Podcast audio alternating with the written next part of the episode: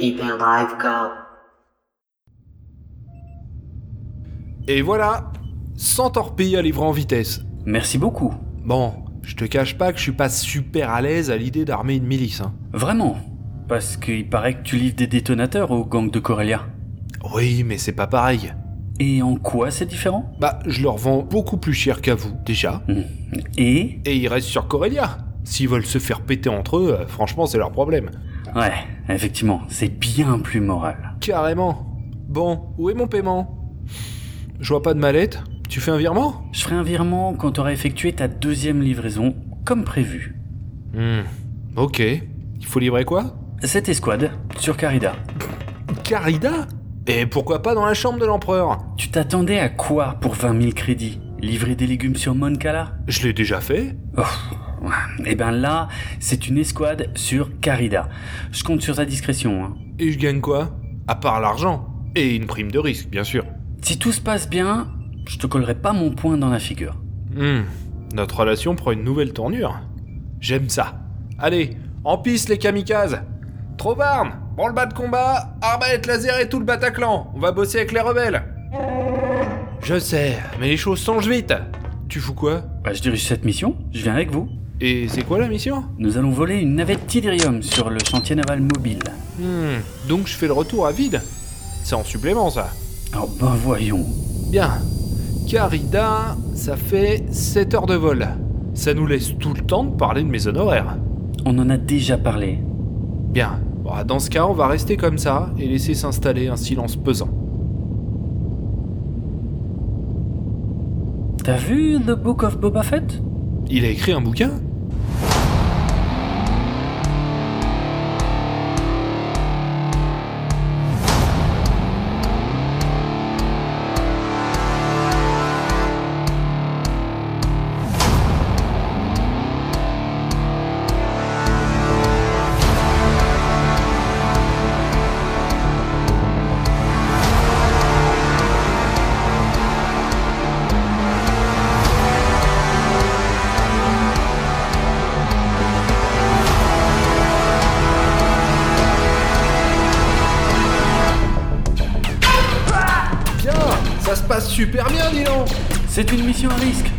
Est entraînée, ça va aller. Ouais, je dis ça souvent moi aussi.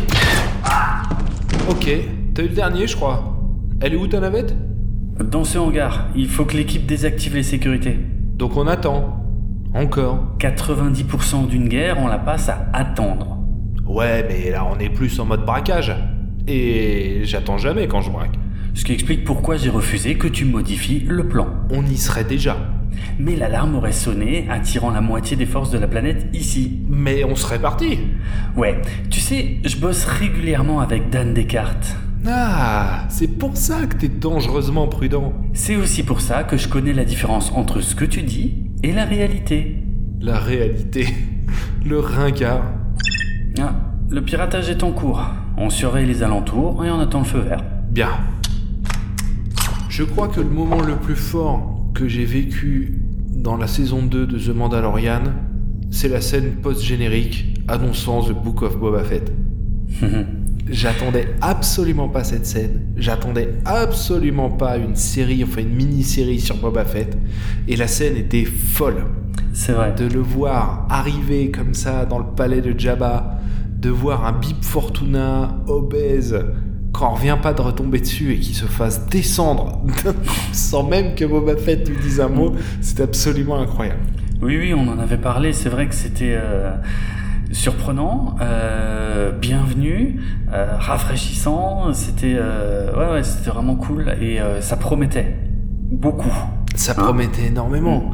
Quand il arrive, qui, sans même un regard pour lui, pousse le corps de Bib Fortuna et s'assoit à sa place en posant son flingue par Mm. terre, c'était absolument. Cette scène, cette image, elle est incroyable. D'ailleurs, cette image, tu la retrouves partout depuis, quoi. Oui. Tu tapes Boba Oui. Fett sur Google Images, t'as son image, t'as, t'as- t'as- t'as cette image avec Boba sur le trône Ouais, de- de, de Jabba the Hutt. C'était absolument incroyable et personne l'a vu venir. Et personne ne savait vraiment de ce qu'allait se passer dans cette série finalement Hum, C'est vrai. parce qu'elle n'avait pas été annoncée avant. Après, on a eu très peu d'informations, sauf une, tout de même, qui a été lancée dès le début et qui était assez claire, c'était celle que c'est qu'il s'agissait d'une série dérivée de The Mandalorian. C'est ça, parce qu'il y a eu quelques jours de flottement où on n'avait quand même pas, on n'était pas sûr sûr de comprendre si Ouais. c'était la saison 3 de The Mandalorian ou si c'était une autre série. Et il y avait même euh, des fans qui pensaient que euh, The Mandalorian allait carrément changer de personnage principal et que maintenant ça allait devenir la série de Boba Fett. Enfin bref, ils ont éclairci ça rapidement, mais il y a eu un petit flottement. Hmm. Bah, ils ont éclairci ça rapidement, mais au final, cette information-là, elle a pas tant circulé que ça. Non, c'est vrai. Euh. Moi-même, euh, j'ai souvenir de l'avoir vu passer. Je savais que ça allait être euh, un spin-off de The Mandalorian. Mais on les a surtout beaucoup vus revenir lorsque les épisodes 5 et 6 de The Book Ouais. of Boba Fett sont Ouais, sortis. c'est vrai. et qu'il y a eu une bronca auprès des fans. Il y en a eu plusieurs, des broncas Oh là des là, fans sur cette oui. série. hein. Euh, alors ça divise moins que Star Wars 8. Ouais, Quand ouais, c'est vrai, c'est vrai, ça, divise, ça divise moins, ouais. Mais ça veut pas dire que c'est super positif par contre. Ouais. Par contre, euh, il y a quand même un, y a, y a- y a quand même une bronca euh, d'une partie du fandom dont je fais pas partie. Mm. J'ai plein de choses à reprocher à cette mini-série, mais j'ai aussi plein de choses que je trouve absolument géniales. Pareil. Donc euh, je, je, je, je suis loin d'être... euh, je raisonne pas dans l'absolu avec cette série, et je pense que c'est une mauvaise chose que de raisonner dans l'absolu Oui, avec elle. oui. Mais c'est vrai qu'avec les épisodes 5 et 6 qui ne sont pas centrés sur Boba Fett, là on a vu des, des tweets et des, des, des extraits d'articles et tout qui ont ressurgi pour dire attendez les gars, on vous avait prévenu dès le début que The Book of Boba Fett c'était une saison 2.5 de The Mandalorian. C'est vrai. Ah oui. Et c'est vrai. C'était clair. C'est vrai, Mm. ça a été annoncé largement Ah avant oui, la sortie du premier épisode, quoi. Sauf que personne n'y a vraiment prêté attention. Mais ayant cette idée-là à l'esprit, ta vision de la série est quand même différente, quoi. Carrément, ça changeait tout. Et effectivement, euh, euh, ouais, enfin voilà, c'était pas euh, si choquant ce que j'ai vu dans les, les épisodes 5 et 6. Et C'était, bon, bienvenu, ça c'est encore autre chose, mais, mais c'était pas euh, une énorme surprise. Ouais, non, c'était une continuité qui, qui me paraissait logique, moi, euh, d'après ce que j'avais compris dès le départ, quoi. Hmm. Ouais, après, ça pose la question de est-ce qu'il faut définir Boba, le The Book of Boba Fett comme spin-off ou non? Hmm. Parce qu'un spin-off, normalement, c'est c'est une résurgence d'une série principale. Mais là, si tu regardes la saison 3, qui est pas encore sortie, on sait pas du tout de quoi elle va être Mm. faite, mais il y a quand même pas mal d'éléments dans The Book of Boba Fett qui contextualisent la future saison 3 de The Bien Mandalorian. sûr, bien sûr. Donc, euh, du coup, euh, c'est pas si clair que ça. Il y a des éléments de Book of Boba Fett qui n'ont aucun sens si tu n'as pas vu la saison 2 de The Mandalorian. Donc pour moi, on est quand même Ah, en plus. bien dans le spin-off, Ouais. quoi. C'est qui marche pas aussi bien si t'as pas vu la série principale d'abord, quoi. Ouais, ouais, ouais, c'est clair. pense. Ça, c'est vraiment. euh, Mais finalement, c'est une démarche qui est très. euh, qui est très années 90, quoi. ouais, c'est vrai. The Book of Boba Ouais, Fett. ouais. Même dans son format, je trouve. Hmm. C'est un côté. euh, ouais, années 90, début 2000. C'est un côté presque un peu lost. C'est-à-dire que même dans la longueur de- des épisodes, dans le format, à un moment, on a un épisode qui, a- qui n'ajoute rien à ce qui vient d'arriver, Hmm. qui n'ajoute rien à ce qui va suivre, mais qui est là quand même. C'est vrai. Euh, c'est un côté, euh, c'est un côté Buffy contre les vampires. euh, c'est, euh, c'est étonnant en fait. Oui. c'est étonnant. Oui, oui. Mais bon, The Mandalorian déjà a cassé un peu les codes de la série euh, actuelle. C'est vrai. Mais là, avec The, avec The Book of Boba Fett, on est encore sur quelque chose de différent, qui est peut-être pas évident à appréhender pour un public qui a pas, euh, qui a pas un peu poncé euh, les, les, les, les- séries de cette époque-là ou qui a pas fait le lien avec ces formats-là aussi. C'est possible. Je, je, vrai. je sais pas. La série a été annoncée sur le final de la saison 2 de The Mandalorian au final. À aucun moment on a entendu parler. hein. Ouais, ouais, alors que quelques jours avant la fin de la saison 2 de, de Mandalorian, il y avait eu cette grande annonce, tu sais, avec toutes les futures séries et tout. Ils n'avaient pas annoncé celle-là. Ils avaient Non, gardé la non, surprise, c'était rigolo. Euh, Bah, ils ont annoncé des séries qu'on ne verra pas par contre. En plus, oui. C'est la série Lando, euh, plus personne n'en parle, mais Non, la série Lando a été annoncée, elle est nulle part quoi. Non, on T'as même pas une rumeur. Rien, Rien. rien, rien du tout. Hum, hum. Et euh, alors le lien a été fait beaucoup, et ça il faut faire attention parce que on a fait beaucoup de liens avec le fait qu'il devait y avoir un film de prévu sur Boba Fett à l'époque, etc., etc. Sauf que ça, ça a donné The Mandalorian. Le projet The Book of Boba Fett n'est pas lié au premier long métrage qui avait été prévu, au spin-off euh, qui avait été prévu au cinéma. euh, C'est ouais. encore autre chose. Oui, oui, on sent bien que ici, euh, ils n'ont pas réutilisé un ancien scénar pour le transformer en mini-série, comme ça pourrait peut-être être le cas pour Obi-Wan. non, c'est vrai qu'ici, alors il était question de faire quelque chose avec Boba Fett depuis longtemps. Effectivement, il y avait il y avait ce spin-off euh, qui aurait dû être annoncé en 2015, qui avait été euh, dont l'annonce avait été annulée en toute toute toute dernière minute, vraiment genre la veille du jour où il devait l'annoncer. Et d'ailleurs, on l'avait su euh, le jour même. C'était très bizarre. Et puis après, après il y a eu la débâcle au box-office du film Solo, qui, a fait paniquer, qui a fait littéralement paniquer Disney. Hein. C'est ça qui a planté le dernier clou dans le, dans le cercueil des, des spin-offs, mm. euh, des spin-offs au cinéma. Et puis, et puis, il y a eu le succès de, de, The Mandalorian. Euh, et c'est là qu'est revenu un, un projet Boba Fett, mais donc différent, euh, sous forme de, de, de, série. Alors, on ne sait quasi rien, il me semble, hein, des, des coulisses vraiment de ça. Et honnêtement, moi, j'ai une théorie qui reste une théorie, hein, qui, qui, est vraiment très mhm. personnelle. Je, je n'ai aucun élément pour l'étayer, mais j'aimerais vraiment savoir qui a voulu que se fasse cette série The Book of Boba Fett? Est-ce que c'est euh, Disney Lucasfilm ou est-ce que c'est Favreau et Filoni? Parce que pour moi, j'ai le feeling, mais encore une fois, aucune preuve de ça, que c'est plutôt euh, Disney Lucasfilm qui a poussé euh, Favreau Filoni pour dire écoutez, euh, on, aimerait faire quelque chose avec Boba Fett depuis longtemps, vous voudriez pas vous en occuper? Et donc du coup, ils ont repoussé la saison 3 de Mandalorian pour euh, pour lui donner le créneau de The Book of Boba Fett et et en fait, si tu veux, pour moi, ça expliquerait, mais peut-être que je leur cherche des excuses, peut-être que je cherche des explications, je ne sais pas. Mais pour moi, ça expliquerait certaines choses que j'ai vues dans The Book of Boba Fett, et notamment les choses qui m'ont déplu, hmm. euh, qui pour moi serait une série de commandes, et non pas une série, un projet de passion, comme l'est The Mandalorian pour ces deux hommes. Écoute, je suis bien d'accord avec toi et euh, pour avoir retourné le truc dans tous les sens et avoir des recherchés à droite et à gauche un peu partout, mm. euh, j'en arrive à la même conclusion que toi. Ok. Comme toi, j'ai absolument aucun élément qui me permettrait d'étayer euh, cette idée-là. J'ai aucune preuve de, ce que je dis. C'est ma sensation personnelle, c'est que effectivement, mm. c'est une série de commandes. La première chose, c'est que Bob Iger est le premier à avoir parlé de spin-off de The Mandalorian. En février 2020, il a dit que des spin-offs de, The Mandalorian sont envisagés, qu'on pourrait ajouter plus de personnages à la série dans l'intention de leur donner ensuite leur propre série. C'est lui qui l'annonce en février 2020. Et là, dans la saison 2 de The Mandalorian, il y a Boba Fett qui déboule, il y a Ahsoka Tano qui déboule, et clac, un spin-off qui est directement annoncé, celui d'Ahsoka, et mm le Book of Boba Fett qui est teasé à la fin de la saison 2. Hmm. Effectivement, ça sent, euh, ça sent la commande. Je suis assez hmm. d'accord avec toi. Après, est-ce que euh, c'est quelque chose sur lequel Filoni et Favreau ont insisté? J'en ai vraiment aucune idée.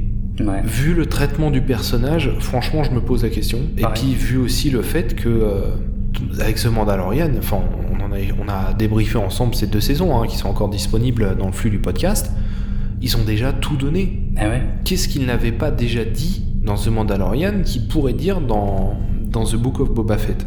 Je sais pas. Hum, hum. Bah ouais, et, et, justement, et ça a été relevé euh, par, euh, euh, par les critiques hein, de The Book of Boba Fett, notamment pendant les premiers épisodes. C'était peut-être pas le move le plus intelligent que la deuxième série Star Wars soit sur un mec en armure mandalorienne qui euh, bah, qui cherche qui se cherche de nouveaux alliés tu vois qui et puis qui a un petit peu des quêtes au jour le jour. C'est tellement similaire à The Mandalorian. Est-ce que c'était vraiment pertinent d'enchaîner sur ça tout de suite plutôt que de nous proposer quelque chose de complètement différent euh, notamment j'en sais rien avec Ahsoka tu vois. Je pense que la, série Ahsoka aurait un ton plutôt différent et, euh, avec euh, oui une une construction narrative différente. Ici hmm, on est un peu proche je trouve en termes de sujet et, et, et du coup ça a beaucoup desservi euh, notre appréciation, je crois, de The Book of Boba Fett, parce que le comparatif, là, il était direct. On n'a aucun autre comparatif en termes de série Star Wars que The Mandalorian. Hmm.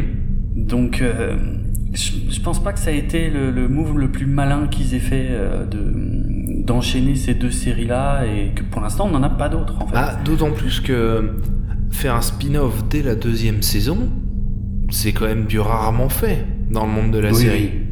Oui. Souvent, t'as des spin-offs euh, quand t'as une série euh, qui est sur les rails, euh, qui, sur, qui surfe sur un succès qui est installé, où t'en es à la cinquième ou la sixième série, c'est la cinquième ou la sixième saison. Hmm Et là, tu lances ton spin-off.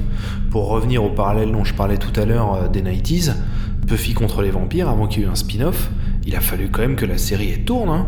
C'est clair, bien sûr. Il s'est passé quelques années hein, avant qu'on propose Angel euh, en spin-off de, de Buffy contre les vampires. Mais ici, on est dans une situation très particulière où finalement, euh, le Mandalorien, euh, Din Djarin, il- c'est un perso qu'on connaît quoi depuis deux ans, mais qui ouvre la porte à un spin-off consacré à un personnage qui, lui, on le connaît depuis 40 ans. Et qui est extrêmement célèbre dans le fandom et tout, et qui a été l'objet de, de énormément de fantasmes aussi, et d'œuvres de, de l'ancien univers étendu, enfin, euh, et donc, euh, enfin, ouais, on est dans une situation très bizarre où forcément les attentes euh, ne pouvaient qu'être grandes, euh, alors que honnêtement, avant The Mandalorian, les attentes, c'est pas qu'elles étaient basses, mais enfin, on, on, savait, on connaissait pas le perso, il y avait eu un peu la désillusion du cinéma aussi, et voilà, et du coup, la surprise n'en était que meilleure, mais là, ouais, je sais pas, en termes de stratégie pure, c'est vraiment pas le truc le plus malin qu'ils aient fait, quoi. C'était, ils se tiraient une balle dans le pied, je pense, avant même d'avoir écrit la première ligne, quelque part. Bah, j'exagère un peu, mais en tout cas, ils se sont pas facilité la tâche. Ouais, ouais, ouais. Donc euh, c'est des choix, des choix effectivement étonnants. Mm. Bon, quoi qu'il en soit, effectivement, la série a été créée par John Favreau, produite par John Favreau, Dave Filoni et Robert Rodriguez, hein, qui est très impliqué Oui. dans le projet, Oui. qui va tourner plusieurs épisodes de la mini-série, qui est évidemment euh, derrière euh, produite en- aussi par The Walt Disney Company et, et Lucasfilm, hein, Mm. les deux, et qui va être tournée en pleine pandémie. Mm. Le tournage va démarrer en novembre. En... Ouais, je crois que c'est en novembre 2020. Attends, je vais regarder. euh, Je vais rebalayer mes notes, mais il me semble que c'est Euh, ça. c'est ça, novembre 2020. Ouais, ouais. le novembre 2020, le, le- le- le début du tournage à Los Angeles. Des protocoles très stricts sont mis en place sur le plateau. Bien sûr. Et j'ai même envie de dire que vu comment Hollywood a pris cette pandémie du Covid au sérieux, c'est même assez miraculeux que ce tournage ait eu lieu. Ouais, ouais, Parce qu'on a beaucoup parlé euh, du tournage de Mission Impossible, Mm. film qui est toujours pas sorti d'ailleurs, qui a encore été repoussé. Euh, ils sont en train de tourner le suivant là, Oui, oui. actuellement, alors que le précédent est même pas encore sorti. Euh, mais voilà, The Book of Boba Fett, eux, ils ont tourné pendant le, pendant le Covid. Ce qui peut aussi peut-être expliquer le faible nombre de figurants qu'on a euh, Mm. dans certains épisodes et certaines scènes où C'est tu t'imagines un truc un peu grouillant de monde, ou même des batailles, etc., où c'est censé être quand même euh, le, de gros règlements de compte euh, de gang et où, euh, voilà, si t'avais une dizaine de mecs au milieu, euh, ça serait pas trop, quoi. Mm. C'est clair. C'est voilà, c'est moi j'ai trouvé qu'à un moment euh, c'était un peu vide. Oui, Même oui, pour. Tatooine, euh, ça manquait un peu de monde quoi. Et donc du coup la série est sortie euh, toute fin d'année euh, 2021 et s'est terminée là il y a il y a il y a quelques jours avec un budget similaire à la saison 1 du Mandalorian. Ouais, donc un budget assez énorme quoi. Bah ouais. Et euh, étonnamment j'ai trouvé que euh, le rendu était pas tout à fait le même quoi. Oh non. Je suis bien d'accord. Et du coup, je me demande où est parti l'argent Mm. et s'il n'est pas justement parti euh, dans des mesures relatives à la pandémie. C'est très possible. Ouais, ouais, c'est très possible parce que ça a coûté très cher euh, à, à tout le monde de cette histoire. Donc euh, ouais. Ouais. Je pense qu'au niveau des assurances, euh, ça a dû allumer déjà, parce que c'est Ouais. le budget, hein, les assurances pour Ouais, cette ouais, production. Euh, je pense que les acteurs aussi. Mm. Euh, le mec, tout, le monde est chez, tout le monde est chez soi, mais moi je vais sur un plateau de tournage, donc euh, et voilà, ce genre de choses ont dû quand même pas mal gréver, pas mal gréver de budget. Et j'ai été aussi assez impressionné par la, la promo et le marketing autour de cette série. Mhm. Il y en a eu énormément. Alors ça, c'est pas inclus dans le budget de la production, hein. c'est un Non, budget non. supplémentaire. hein. Ouais, ouais. Mais euh, je me souviens avoir pris euh, le TGV dans une grande gare parisienne euh, 15 jours avant la sortie de l'épisode 1 et je voyais des panneaux publicitaires mais, mais vraiment colossaux quoi, qui prenaient euh, sur une gare, euh, qui prenaient euh, un truc qui devait faire 10 mètres de long, euh, The Book of Boba Fett. Et ça, je sais que ça coûte une fortune. Ouais. Donc ils ont mis le paquet et euh, étonnamment, je trouve que visuellement derrière, on s'y retrouve pas toujours quoi. Non. Il y a des Non. choses, euh, même en termes d'effets spéciaux, de post-prod, euh, que j'ai trouvé euh, pas moches, mais un cran en dessous de, de ce rendu absolument exemplaire qui était celui de The Mandalorian. Parce qu'on Ouais. va comparer cette série, à- tu l'as dit, à The Mandalorian d'un bout à l'autre, quoi. Bien sûr. Forcément, forcément, c'est un spin-off, quoi. Il y a que Mais ça. Et c'est un spin-off avec un, un perso vraiment similaire sur, euh, dans des environnements qu'on a déjà vu aussi dans l'autre série. Enfin, on peut que tout comparer en fait. C'est Ouais, obligé. Mm. Je pense qu'ils ont sans doute sous-estimé la prise de risque que représentait cette série. Il y a une anecdote qui est euh, amusante et on a plusieurs sources euh, de la même euh, info, si on peut appeler ça une info. C'est qu'il y a des membres de l'équipe technique ainsi que des membres du casting, dont euh, Ming-Na Wen euh, qui joue Fennec Shen, qui n'ont appris qu'il était en train de s'occuper de la série The Book of Boba Fett que plusieurs semaines après le début de la production, parce qu'ils étaient tous persuadés de travailler sur la saison 3 de The Mandalorian. Alors, Ah ouais, Ouais, ah, ça ouais, je ouais. J'ai plusieurs. C'est très très bizarre comme anecdote parce que est-ce que c'est une volonté de cacher quelque chose pour préserver un secret? Alors maintenant qu'on a vu la saison, je vois pas lequel. Euh, ou euh, ou est-ce qu'il y a une vraie erreur de com en interne chez Disney? Je comprends pas trop cette anecdote en fait. Je comprends pas trop comment tu peux être technicien, voire même membre du casting principal, et penser que tu travailles sur une série alors qu'en fait tu travailles sur une autre. Très bizarre. Ouais, effectivement. J'arrive pas à comprendre cette anecdote. À moins qu'ils aient commencé. Ah, on va spoiler hein, The Book of Boba Fett. Oui. hein. Je, je préfère prévenir ce- celles et ceux qui nous écoutent. À moins qu'ils aient commencé le tournage avec les épisodes 5 et 6. C'est pas impossible. Et où on a euh, bah, euh, C'est pas tous les ingrédients de The Mandalorian. On a le Mandalorian, on a Luke, euh, on a Ahsoka, euh, on a Grogu, etc. Et au final, on est. euh, Enfin, moi, j'ai eu l'impression de voir deux épisodes, de la- les deux premiers épisodes de la saison 3. hein. Ah mais complet, bien sûr, c'est les premiers épisodes de la saison 3. Je veux dire, on, on a, on a bouclé euh, des éléments euh, de la fin de la saison 2 et, et on sait exactement euh, vers quoi vont tendre Din Djarin et Grogu pour le début de la saison 3. Donc oui, c'était l'intro de la saison 3, complet. Ouais. Donc, s'ils ont commencé la production avec ça, Peut-être.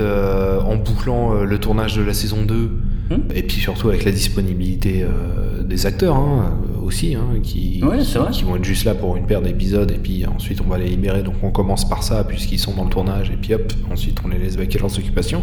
Peut-être que c'est ce qu'ils ont fait. Je sais pas. S'ils ont comme ça, ça aurait du sens par rapport à ces déclarations-là, mais Ouais. honnêtement, j'en ai aucune idée. Bah, ça nous permet de, de débriefer un peu cette saison. Attention, une patrouille. Ah, il y a des Jet Troopers. On pourra pas tous les avoir sans qu'ils décollent. Il faut qu'on détourne leur attention. Et comment J'ai un plan avec un Wookie qui danse et j'ai toujours voulu essayer. Quel Wookie Trovarne Ouais.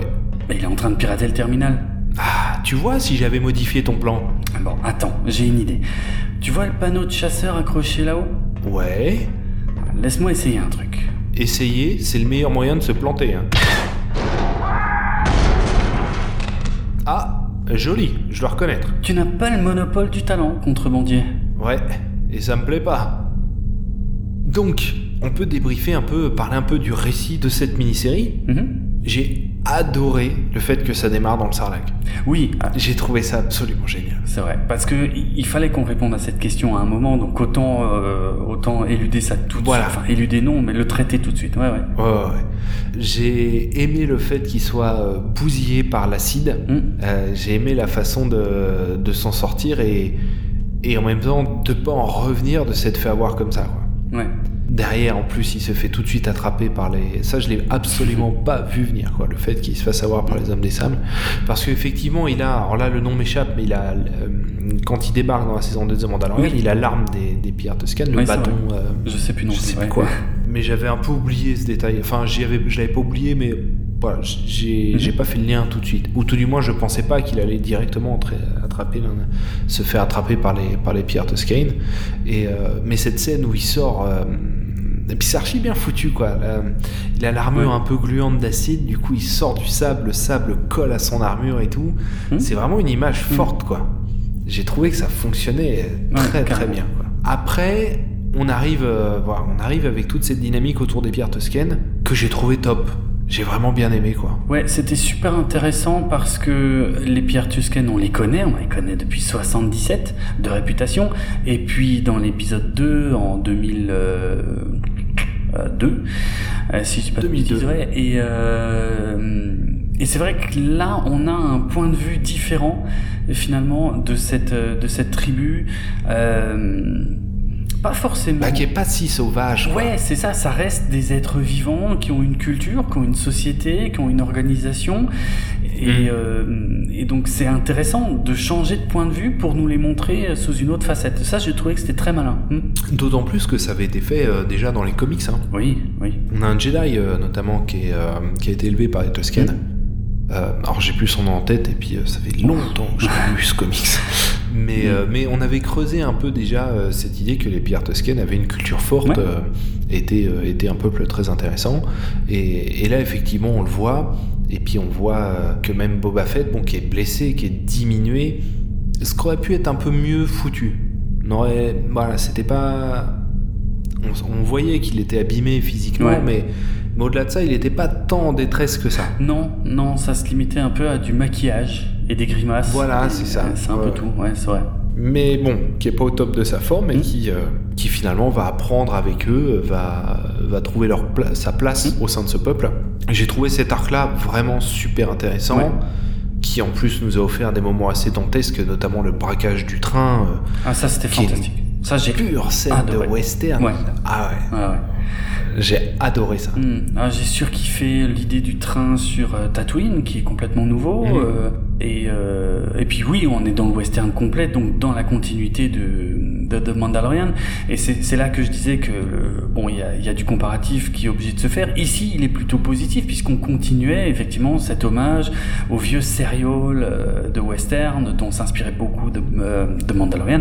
Donc euh, ça, c'est vraiment une des parties que j'ai préférées en début de saison, clairement. Ouais. Hmm. Ouais, Super ouais, ça j'ai j'ai trouvé ça vraiment excellent. L- La gestion, je trouve, des, des flashbacks avec la queue à Bacta, c'était assez malin aussi. Oui, ça marche bien, c'est vrai, c'est vrai. Ça, ça fonctionnait bien. Ouais. Moi, il y a un truc auquel j'ai pensé tout de suite et j'ai été déçu qu'il l'ait pas fait. C'est que c'est vrai que l'acteur Temuera Morrison est quand même plus âgé que n'est censé l'être le personnage de Boba Fett Mm. à ce moment-là. Et moi, j'avais pensé à cette idée maligne que le fait de le mettre dans sa cuve à Bacta et qu'il prenne vraiment hein, du temps pour se, entièrement se rétablir complètement, à la fin, ils allaient le rajeunir numériquement. Ah, ok. Pour Hmm. lui donner l'âge qu'il était censé avoir et puis se Ouais, rapprocher un peu de son physique pendant euh, bah, de la prélogie en fait. Oui, oui, Parce que physiquement, il a plus ou moins cet âge-là. Ouais. Euh, et. Ah, je me suis déçu qu'il l'ait pas fait. Ce petit moment où j'ai pensé à ça, j'ai trouvé ça génial. J'ai fait putain, faut qu'il le fasse. Ouais, en fait, non. Hmm. Et c'est dommage. Non, ils ont un peu triché, c'est-à-dire qu'il a, il a pas exactement la même tête que son père, euh, puisque là, il a, il a plus de cheveux, quoi, globalement. Donc voilà, je- il triche un peu avec ça pour qu'il n'y ait pas de comparatif direct. Sinon, c'est vrai que ça, ça se verrait beaucoup plus qu'il Mm. qu'il a, il a un poil trop vieux. Mais bon, rien de grave. hein. Ouais, non, non, ça hmm, va. Ça C'est va, du ça détail. Ouais. Hmm. Je trouve que l'arc des Tusken est trop vite expédié. Oui, oui, c'est vrai que ça disparaît finalement assez rapidement. Euh, bah, c'est- ça n'est exploré que dans les quatre premiers épisodes, Bah ouais. euh, qui d'ailleurs rythme ces quatre premiers épisodes d'une manière un peu bizarre. Moi, je, enfin, j'avais tiqué dès le premier épisode. Je trouvais que le rythme était un petit peu euh, bizarre parce qu'on avait du mal à rentrer euh, dans le présent. Et par contre, les flashbacks étaient intéressants, oui. Mm. Mais dans le présent, bah, il se passait pas grand chose. C'était un peu. euh, Enfin, les enjeux étaient pas clairs. Et d'ailleurs, c'est un des problèmes de la série, je trouve. hein.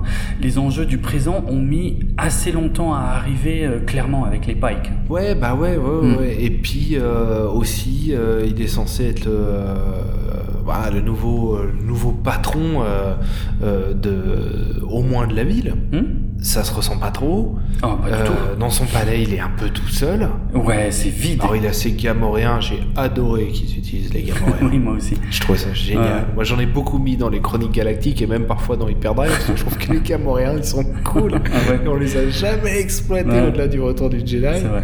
Euh, moi, ils m'ont bien fait marrer les deux. Mais à part ça, à un moment, il dit oui, euh, on a retrouvé euh, telle personne, machin, qui traînait et tout. Quel mec ou quoi On voit pas où elle est, euh, où ils sont tous ces larbins dont on parle un peu tout le temps, qu'on ne verra même pas à la fin. C'est vrai. Voilà, c'est ce grand palais donne quand même une sensation de vide. Ah oui, oui. À aucun moment on le voit chef de cartel, quoi. Ouais, Ah et, c'est un problème, je trouve, euh, vraiment au début de la série, au-delà de la caractérisation du personnage, dont il faudra qu'on parle aussi, mais euh, on a du mal à comprendre ce qu'il fait, on a du mal à, comprendre ce qu'il essaye de faire, ce qu'il veut faire, quel est son plan. Euh, pire, on se dit, ben, ah, il en garde euh, sous, euh, tu vois, euh, il en garde sous la pédale pour tout lâcher au cas où vraiment on commence à lui voler dans les plumes. Et puis, pas tant que ça, en fait. Il y a, je sais pas, il, il, quand même, il paraît très naïf, tu vois. Il arrive, il dit, bon, bah voilà, j'ai repris le, comment, le gang à Big Fortuna et maintenant c'est moi le chef et puis tout le monde s'en fout. Ouais. Clairement. Et il sait pas quoi faire. Euh, euh, et, parmi les éléments les plus intéressants des premiers épisodes, euh, qui avaient quand même, je trouve vraiment des petits soucis de rythme, il y avait quand même plein de petites nouveautés. Il y avait une, une nouvelle cantina, le sanctuaire, avec plein de, enfin plein des nouveaux personnages en tout cas, un nouveau monde qui commençait à se construire, des nouveaux, des nouveaux huts des jumeaux Hut qui n'ont pas de nom, ce que je trouve extrêmement étrange. Est-ce que c'est de la paresse? Est-ce que c'est... Je ne sais pas. Je comprends pas que ces personnes n'aient pas de nom. Tout comme l'assistant du maire, qui, si je dis pas de bêtises, n'a pas de nom non plus. Hmm. Euh, j'espère que je dis pas de bêtises. Mais Comment c'est possible? Enfin bref, bon, mais en tout cas, on nous apportait comme ça plein d'éléments. Le maire de Mossespa, d'ailleurs Mossespa tout court, les premiers plans là, que j'ai vu sur Mossespa, j'ai halluciné. Ah je me suis dit, waouh, mais Mossespa, c'est un truc de dingue en fait. Ça... Et ils ont une, ouais, une ville qui s'est considérablement développée euh, depuis la hmm. dernière fois on les a vus. Mais ouais, effectivement, les jumeaux, les jumeaux, les, jumeaux, potes, ils sont pas dedans, effectivement effectivement. On sait qu'ils sont affiliés au clan Hut, c'est-à-dire c'est pas des dissidents ou quoi, et qui viennent de Naluta. Ouais. Parce qu'ils l'annoncent euh, dès ouais, Et pourquoi vous débarquez maintenant oh, Parce que euh, sur Naluta, on n'était pas si mal. Voilà. C'est à peu près tout ce qu'on sait. Très bizarre. Et de même, la façon dont ils vont partir après n'est pas claire. Mais c'est pire. C'est pire. Et, là, là, j'ai vraiment, euh, j'étais pas content de cet épisode parce que ça n'avait aucun sens par rapport à ce que je crois savoir des Huts.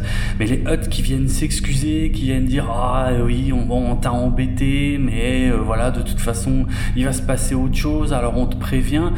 D'où les Huts le préviendraient et d'où les Huts lui font un cadeau. Euh, est-ce que c'était pas la pire façon de d'amener le rancor dans dans l'histoire? Enfin, je veux dire, ça paraît tellement artificiel que des Huts fasse ça, ça n'a aucun sens.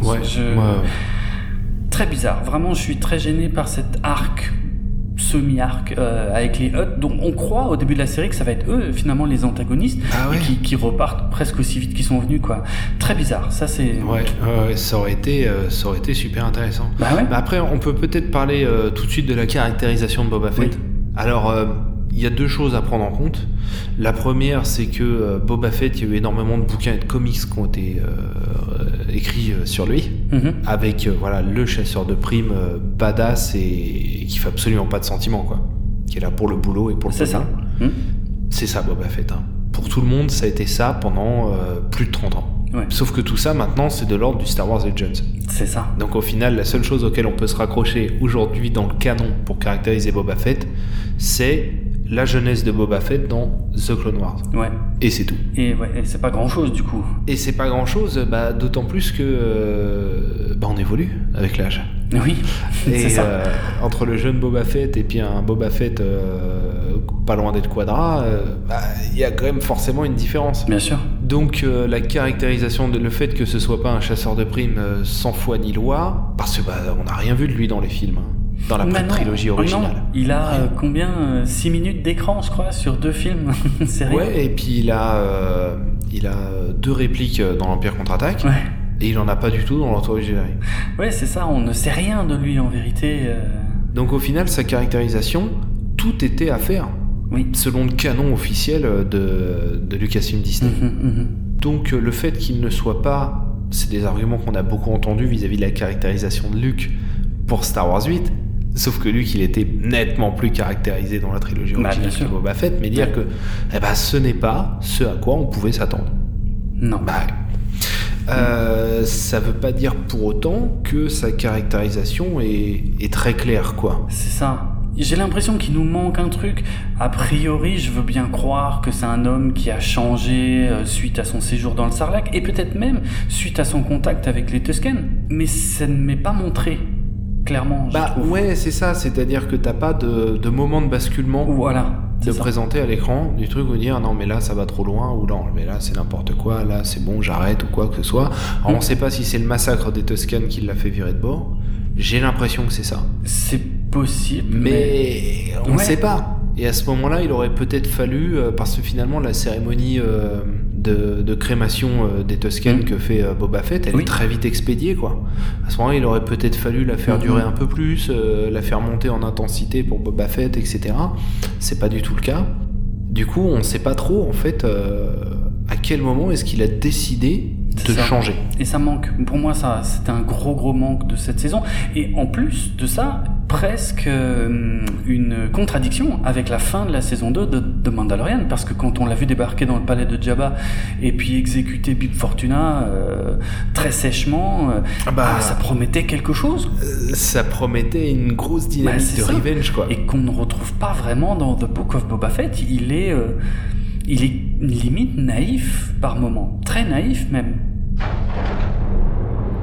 Bien, bon, la porte est ouverte, on y va. Ah, enfin Euh. Elle est où ta navette? Derrière cette porte, C'est parce que t'as déjà dit tout à l'heure, ça? Ça s'appelle un sas. Il y a donc deux portes. Pff, Tu veux pas plutôt piquer des chasseurs? Il y en a plein là, regarde. On n'est pas là pour les chasseurs. Ah, ce serait du bonus. Négatif, on prend la navette, c'est tout ce qui nous intéresse. Et pourquoi elle s'ouvre pas la deuxième porte? Elle est en cours de piratage. Bon bah moi je m'assois ici. hein. On va peut-être plutôt se mettre à couvert? Si t'es plus rapide que celui d'en face, euh, être à couvert ça sert à rien. hein. Viens ici. Ok, ok, voilà. Clairement, ce teaser euh, a commis beaucoup de dégâts dans les attentes des fans. Ah oui, Parce que euh, Oui. effectivement, on avait la sensation que euh, bon, ok, avec The Mandalorian et tout, il s'est, euh, bah, ils sont bossés ensemble et tout, il s'est un peu canalisé, il s'est contrôlé. Mais là, maintenant, ça y est, cette histoire-là, il est Mhm. réglé. Maintenant, il va régler ses comptes, quoi. Et c'était ça la Ouais, sensation. ouais. Et du coup, c'est sûr que c'est pas ce qu'on a eu avec The Book of Boba Fett. Alors pour ouais, il, il nous manque le pourquoi hein, clairement, parce que même dans l'épisode, euh, pas le dernier épisode de la saison 2 de, de Mandalorian, mais il y avait un épisode où il démontait des stormtroopers les uns après les autres avec sa grosse canne, et c'était génial, c'était d'une violence, c'était fantastique, et il ne fait rien d'équivalent à ça dans sa propre série, alors que ça se passe juste après. Ouais, et puis qu'il avait euh, plusieurs fois l'opportunité de le faire, quoi. Ah bah Quand complet, tu vois euh, fa- à qui il fait face, les situations dans lesquelles il se retrouve, etc., il avait euh, plusieurs fois l'occasion de d'en imposer. Ouais. Et euh, mais la question, ouais, moi je, je me demande pourquoi, vraiment. C'est-à-dire, euh, est-ce que on a décidé que c'est, enfin voilà, dans, dans une euh, dans une dynamique d'écriture des scénarios que c'était ce qu'il fallait faire, ou est-ce que euh, Disney et Lucasfilm se sont dit non, attends, on peut pas faire un- une, mini-série euh, sur un mec, euh, sur un méchant? Il faut l'humaniser. Il faut qu'il soit euh, quand même gentil, dans le sens où euh, Ouais. il faut pas que la violence soit la réponse à tous ces problèmes, etc., etc. À nouveau, là, on n'en sait rien. On n'en sait Mais- rien. Mm. Après, je trouve, c'est pas forcément bon signe qu'on n'en sache rien. Oui. C'est-à-dire que euh, quand les productions euh, du Lucasfilm par Disney sont des succès, on sait absolument tout. On sait absolument tout sur Star Wars 7, on sait absolument tout sur Rogue One, on sait, ah, y compris Rogue One, alors qu'il y a eu des reshoots, etc. Quoi, que Rogue One a été quand même pas mal remonté, Oh oui, etc. oui. On sait quand même tout ça. Mm. Et on sait absolument tout des deux premières saisons de The Mandalorian. Ouais. On en sait beaucoup moins sur Star Wars 8, on sait absolument rien sur Star Wars 9. C'est Et clair. on sait très peu de choses sur, Ouais. The Book of Boba Fett. Alors que normalement, on devrait avoir là un making-of qui serait sorti euh, Mhm, pour mhm. nous dérouler tout le truc. Alors que le making-of, finalement, il y a un making-of qui est sorti, mais très tôt. La série était euh, à son premier ou deuxième épisode quand, Mhm. on a, quand on a eu un making-of qui dit très peu de choses.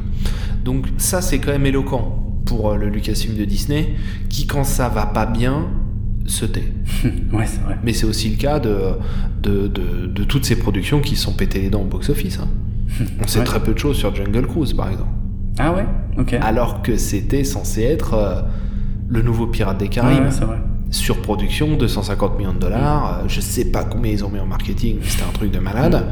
Euh, ils ont fait euh, 220 millions de dollars au box-office mondial. hein. Ouais. Ils se sont vraiment plantés, quoi. Et on a très peu de choses sur Jungle Cruise, quoi. Donc, euh, du coup, c'est. Ça pose des questions sur The Book of Boba Fett, euh, ou tout du moins sur, euh, soit sur son accueil, ou tout du moins sa popularité euh, dans le catalogue de Disney ⁇ ou alors sur la perception que, que la production en a. Dire, ah, c'était quand même compliqué, euh, peut-être que c'est... Je sais pas. à nouveau, on peut que spéculer parce qu'on aura, on a très peu d'infos sur le sujet et il y a fort à parier qu'on n'en ait pas plus. Mm, mm. La série, elle est bouclée depuis euh, quelques jours. Mm. C'est le moment où les langues se délient généralement, où on enfonce le clou avec justement un peu de making-of, un peu d'interview et tout, et là on n'a vraiment pas grand-chose. Quoi. et puis les tournages, a priori, sont bouclés depuis l'été 2021, donc... Euh...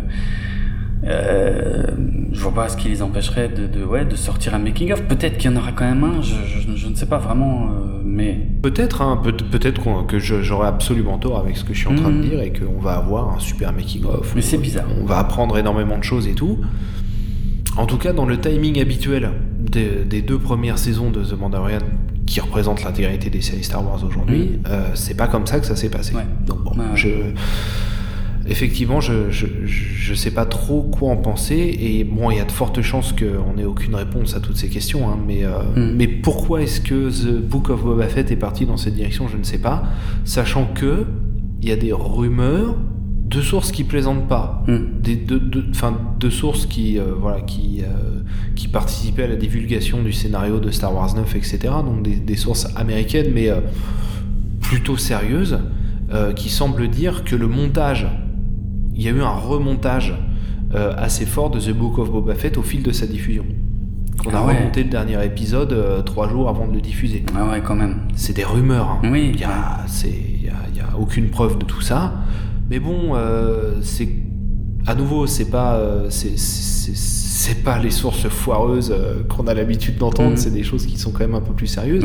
Donc, sans forcément leur donner beaucoup de poids, c'est quand même se poser la question de. en fait, il y a un alignement des astres en termes de production qui est que Bob Chapek a pris la main à 100% sur The Walt Disney Company il y a quelques semaines. C'est vrai. Dans la foulée, il avait déjà mis en place tout un niveau de management intermédiaire dans les différents groupes, y compris Lucasfilm, où Kathleen Kennedy se retrouve maintenant avec plusieurs vice-présidents, dont Dave mm. Filoni, mais aussi d'autres d'autres personnes, notamment en charge de supervision des projets créatifs, etc. Et ça, c'est des postes nouveaux qui n'existaient pas dans le, qui n'ont jamais existé chez Lucasfilm jusqu'à présent. Et ils ont créé des niveaux de management intermédiaires Bob Chapek l'a annoncé en grande pompe, hein. c'est pas quelque chose qui s'est fait, euh, qui s'est fait discrètement. Et en plus derrière, quand il a pris son poste à 100%, il a annoncé, il a donné une phrase importante. The Walt Disney Company, pour The Walt Disney Company, la priorité, c'est de donner au client ce qu'il attend. Oh là là, Alors on passe sur le mot client c'est même c'est pas ça qui m'a choqué le plus mais pourtant ça devrait mais ouais. Mais, c'est lourd de sens. pas une bonne chose créativement parlant. C'est plutôt une mauvaise nouvelle ouais. Ouais, clairement. Clairement euh. après euh, il faut pas non plus euh, lui jeter la pierre hein. quand on regarde on en avait parlé dans notre épisode d'actu il y a quelques semaines. Le seul film qui a franchi le milliard en plus d'un an c'est Spider-Man No Way Home qui est une gigantesque construction de fanservice. Clairement. C'est-à-dire qu'il n'y a absolument rien de nouveau, mais absolument rien. Moi, je l'ai vu hein, euh, attentivement. Mhm. Euh, le scénario est sans queue ni tête, sans queue ni tête. Quoi. Oui, oui. Euh, ça tient pas une seconde quand tu couches ça sur une feuille. Par contre, il y a une quantité absolument colossale de, de clins d'œil nostalgiques. quoi. C'est ça, et c'est c'est pas très rassurant. Et pourtant euh, je fais partie de des personnes sur qui euh, Spider-Man a fonctionné tu vois. J'étais j'étais heureux de ce que j'ai vu mais tout en ayant conscience de la vacuité du scénario qui n'était qu'un prétexte euh, pour mettre en scène euh, ce que j'ai vu. Donc vraiment hein, je, je, je, je, suis conscient et je suis aussi conscient du fait que ce genre de fan service là ça peut pas fonctionner indéfiniment. Je... Chez moi, ça fonctionne. C'est un fusil à 2-3 coups. Oui, voilà, c'est ça, exactement. Et, et, et, ça fonctionne quand il y a une attente quand il y a une attente et en plus quand ça répond à une attente qui euh, qui n'a pas été comblée et, et, chez moi en plus ça fonctionne d'autant mieux si cette attente euh, elle date de enfin euh, ouais ça fait des années qu'elle traîne et que j'en avais même fait le deuil et, et, et c'est d'ailleurs exactement pour ça que le dernier épisode de la saison 2 de Mandalorian m'avait bouleversé. Euh, c'est exactement le même phénomène, tu vois. Ça avait fonctionné sur moi parce qu'il y avait une attente non comblée qui datait de presque plusieurs décennies, qui se trouvait comblée alors que je m'y attendais plus. Euh, et voilà. Bon, c'est une façon de faire les choses, mais ça, tu peux le faire une fois. Tu, tu peux pas le reproduire indéfiniment. Euh, ça va marcher sur deux, trois trucs que moi, oui, j'ai bien aimé autrefois et que je me dis ah c'est dommage qu'il l'ait jamais fait. Et voilà.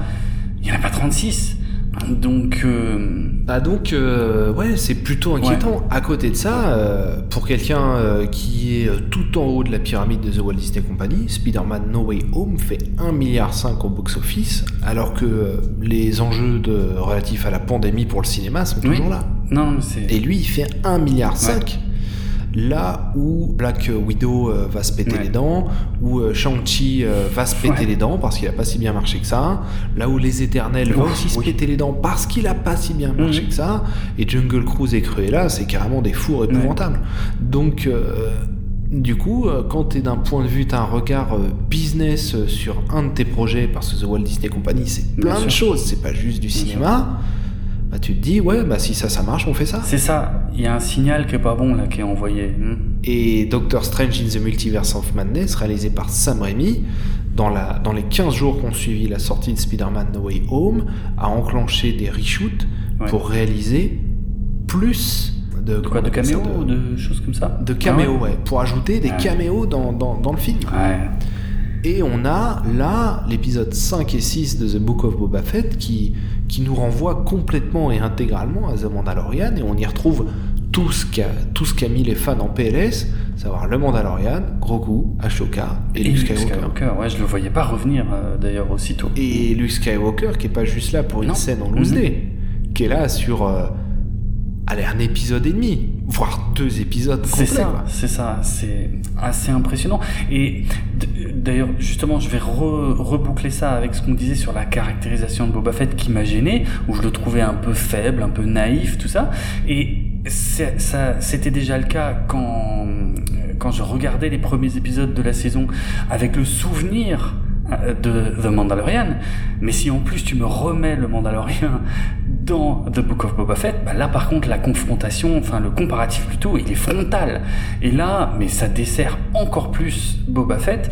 Et euh, enfin, je le trouvais déjà pas ouf euh, avant, mais honnêtement, en, parce que j'ai adoré, on va pas se mentir, j'ai adoré les deux épisodes avec Din Djarin. Euh, hmm. Même si très très franchement, ils ne racontent pas grand-chose. Ils ne font pas du tout avancer l'arc scénaristique de la série The Book of Boba Fett.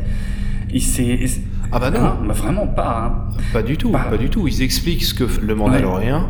Pendant que Boba Fett euh, réglait son business sur Tatooine. C'est très étrange. Euh... Et, et il rétropédale même sur les enjeux qui étaient plantés à la fin de la saison 2 de The Mandalorian. Un peu. Où le Mando devait se réinventer sans gros goût, où on avait des enjeux relatifs au sabre noir, etc. Et où euh, bah, finalement on rétropédale un peu parce que finalement bon, bah, le Mando il reste quand même avec gros bah goût et puis on repart un peu. Euh, euh, moi j'adorais l'idée de, me dire mais bon sang mais qu'est-ce que que va faire le mhm, Mando Bien sûr, bien sûr il a pu, il a, il a, il a pu son petit pote, euh, comment est-ce qu'il va le vivre, il y a des enjeux de ouf relatifs au sabre noir et tout. Et puis au final, bah, dans ces deux épisodes-là, on t'explique quels sont les enjeux. Mm. On t'explique qu'en fait, euh, bah, voilà, il va se faire provoquer en duel, mais que s'il gagne le duel, bah, il reste le patron et ça mm. roule. Alors que les enjeux étaient plus forts que ça finalement à la fin de, la saison ouais. de The Mandalorian. Ouais, ouais, c'était plus Là, on les a énormément simplifiés. Et en plus, on a un peu, euh, un peu rétro-pédalé sur la séparation de Grogu qui finalement n'a pas duré si longtemps. Ouais, c'est dommage parce que je pense qu'il n'y avait pas de mystère sur le fait que Grogu reviendrait. Euh, il est tellement populaire que Disney pouvait pas faire une croix dessus, c'est évident.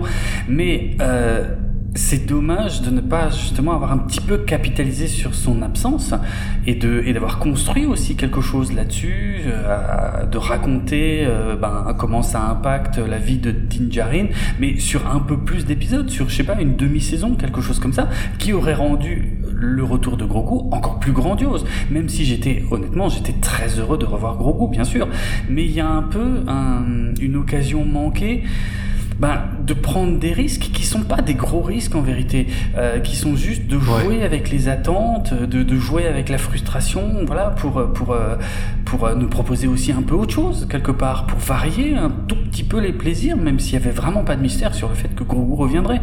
Et là, autant je suis content de l'avoir revu, bien sûr, autant bah, c'est dommage presque qui, oui, euh, je, je, je sais comment va commencer la saison 3 de, de Mandalorian. Je sais quelle est la quête de Din Djarin, la première qu'il doit faire. Ah bah.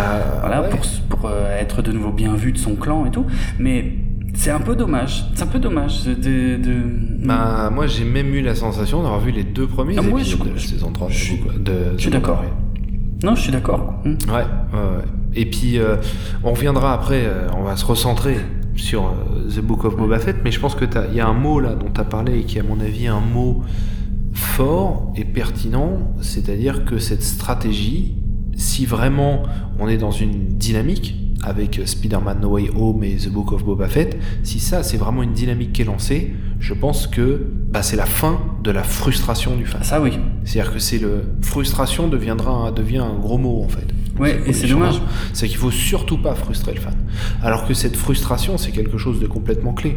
Bien Cette sûr. frustration, c'est le moteur du fan. Mhm. Le fait que Neo, à la fin du premier Matrix, parte en volant, Mhm. c'est une frustration incroyable de pas le voir là, surpuissant, démonter tous les agents. Eh oui.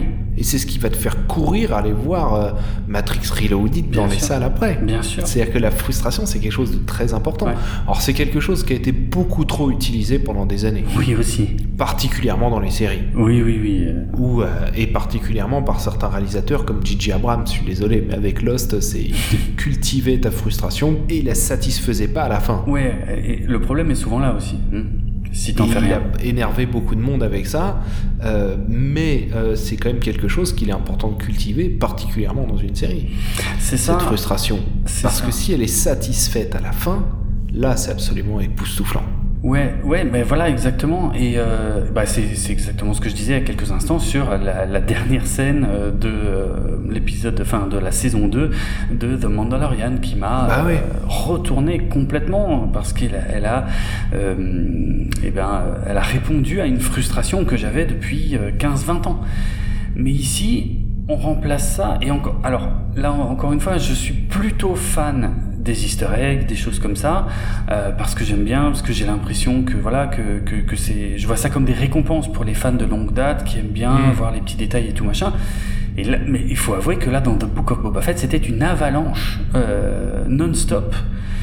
Et autant il y en avait qui étaient, euh, qui étaient vraiment sympas. Honnêtement, le, le, le Naboo Starfighter, j'étais super content de le voir. Ouais, Je trouve que c'est une ouais. super idée, quoi. Même si, par contre, le fait d'avoir laissé un tout petit dôme en haut ne laissait aucun mystère quant au choix de bah, Grogu.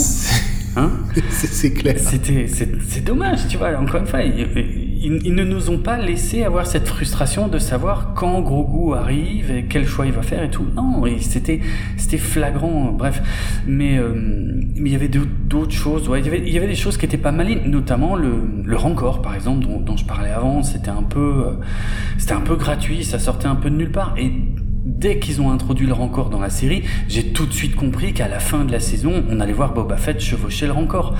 Et, et ça, ça manquait de surprise, tout ça, ça manquait de finesse aussi euh, dans la Mmh, façon de l'amener. mmh, mmh, mmh.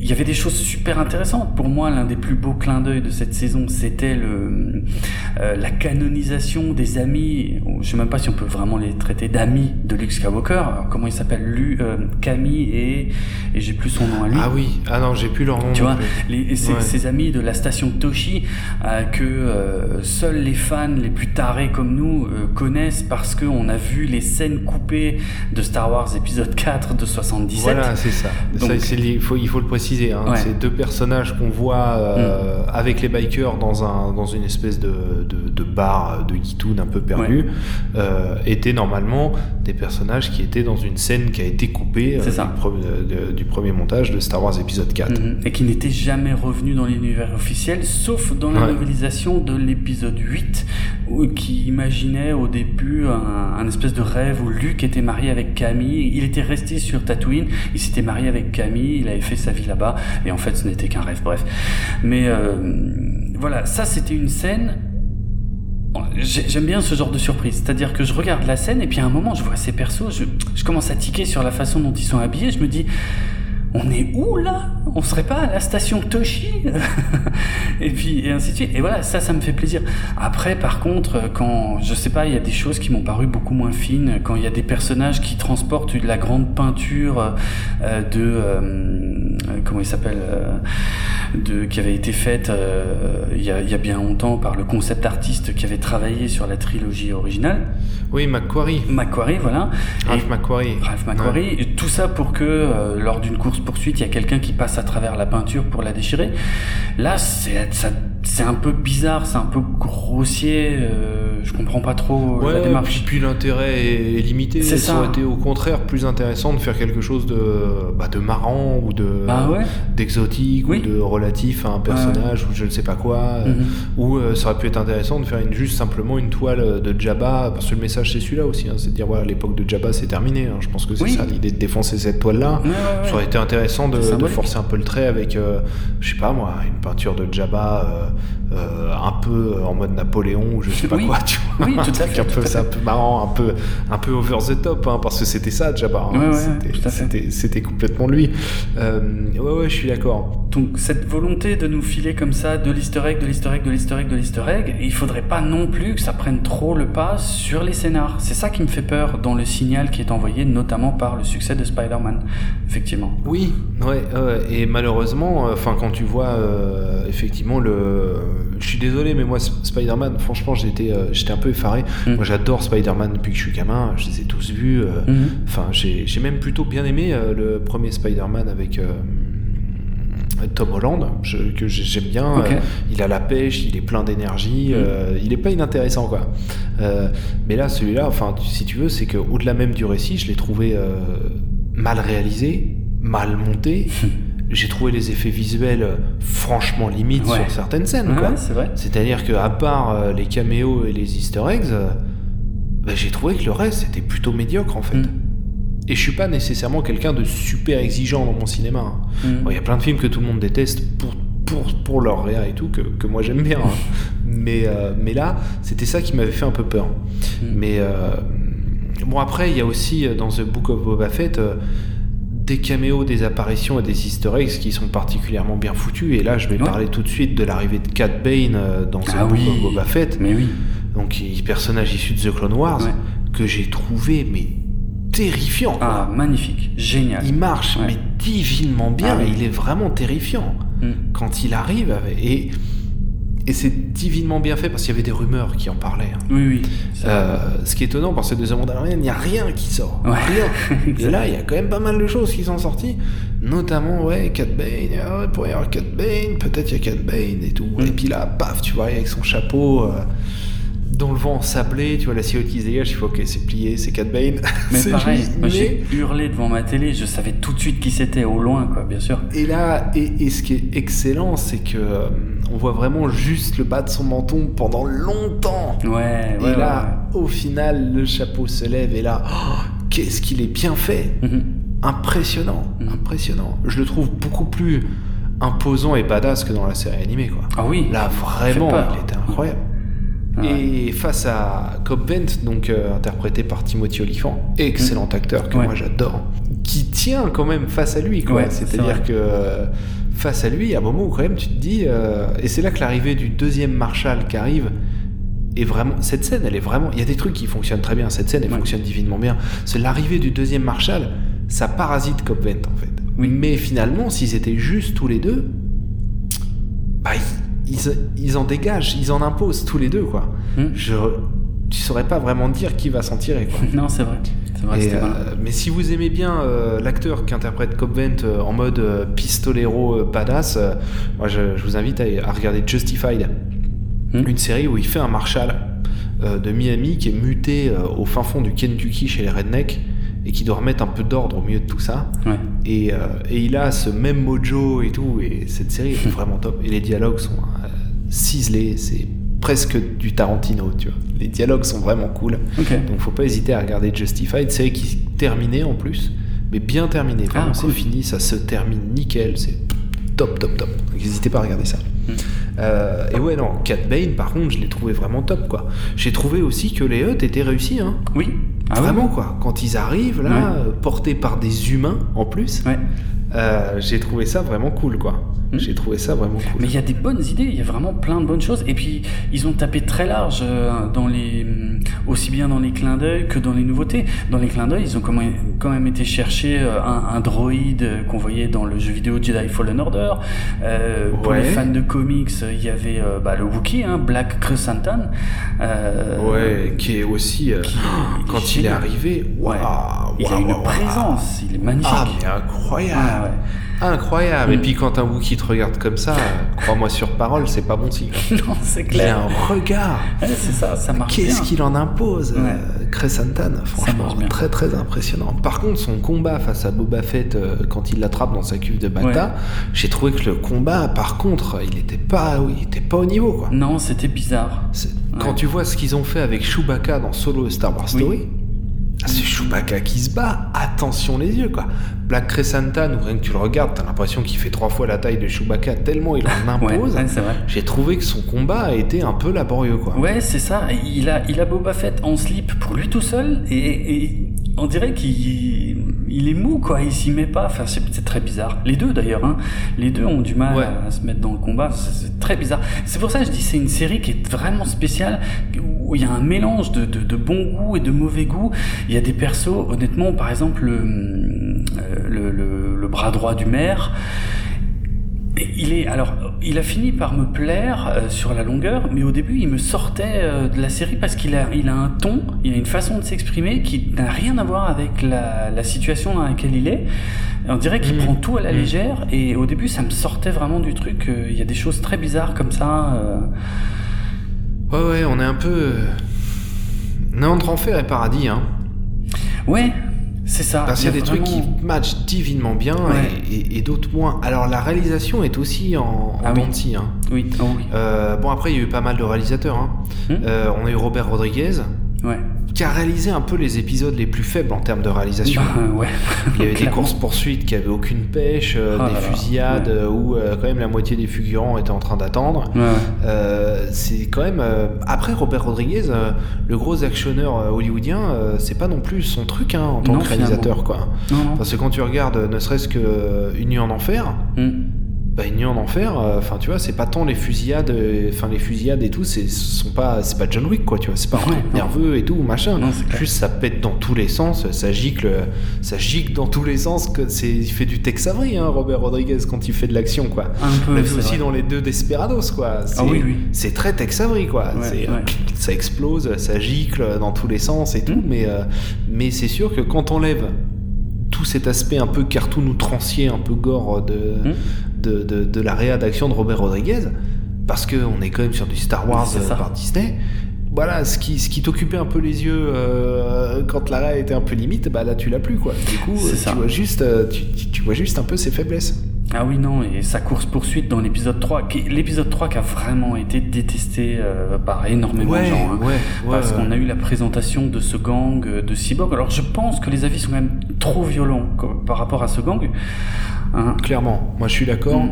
euh, pour deux raisons. La première, c'est que euh, effectivement, on a été de toute façon, de manière très large, particulièrement exigeant avec cette Oui. mini-série. Oui, oui. Là où on a énormément pardonné à des projets que je trouve euh, nettement plus discutables, tu vois, comme The Bad Batch par exemple. quoi. Ah ouais, clairement. Moi j'ai Oh trouvé là que. The Bad Batch, euh, voilà, c'était euh, un spin-off aussi euh, de commande Ouais.